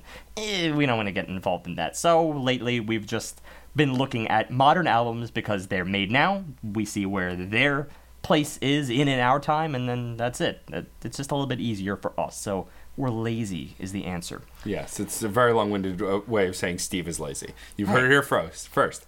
You would you you you'd have problems. Trust me. Trust me. Um, that said, of course, Steve, thank you for reaching out. Um, we do love the podcast, and so you keep on keeping on as well. Th- That also said, if we do a retro review episode of the podcast or start doing written retro reviews, we'll definitely take on that record. I'm actually excited to hear it because I don't remember it off the top of my head, though I'm sure I've heard some of the selections before. In the meantime, we look forward to hearing uh, from you on a more recent fan request. Um, you put it out there, so you have a you have a slot. It is currently an empty slot, but it's there. So you pick one, we'll review it. So thank you for writing, and um, yeah, going forward, uh, we're happy to get fan requests, and thank you for sending them. And if they are retro, we will put them on the backlog and find a way to work them in. But try and keep them modern; it just makes it easier for us at the moment. Um, Next week, so next week we have our September guest, and our September guest is burlesque performer and producer extraordinaire Anya Keister, who's bringing us um, "Champ" by the uh, the band The Mountain Goats. I've heard of the Mountain Goats. I've not heard their stuff. I am I've excited. not heard of the Mountain Goats. They're, I think they're an indie band, but I'm not 100% on that. I've definitely heard the name before. the name sounds pretty indie to me. Yeah. Um, so she's bringing that to us. Fun fact about Anya I'd been talking to her for a while. She's a mutual friend um, of mine and my wife's, and I've known her for quite a while. She wanted to originally bring on Kanye West's new record. However, that is not out yet. So she may come back with that at a later date. However, she is, bringing us Champ, and I'm excited to have her on um, to continue the uh, burlesqueification of this podcast, considering we've had both burlesque performers and performers who perform at burlesque shows, a la Shaffer the Darklord, uh, Afterbirth Monkey, and Nelson Lugo. I have no problem turning this show into a burlesque oriented extravaganza. the only problem, the, I, o- I- I would have an issue. the with only that. problem is burlesque doesn't translate to sound. It's a visual medium. I, that would be no problem for me. well, obviously, you'd be in the room.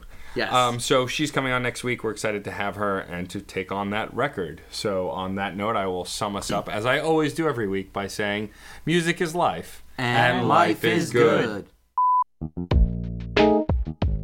If you enjoyed this and other album analyses, topics, and guests, please subscribe to the Crash Chords podcast on iTunes, where you can also rate us and review us. For more media, also subscribe to Matt's one on one interview series, Crash Chords Autographs. To receive emails on all new content, subscribe at the top of our homepage. Also, receive updates by liking us on Facebook, following us on Twitter at Crash Chords Web, our Tumblr, and our YouTube channel.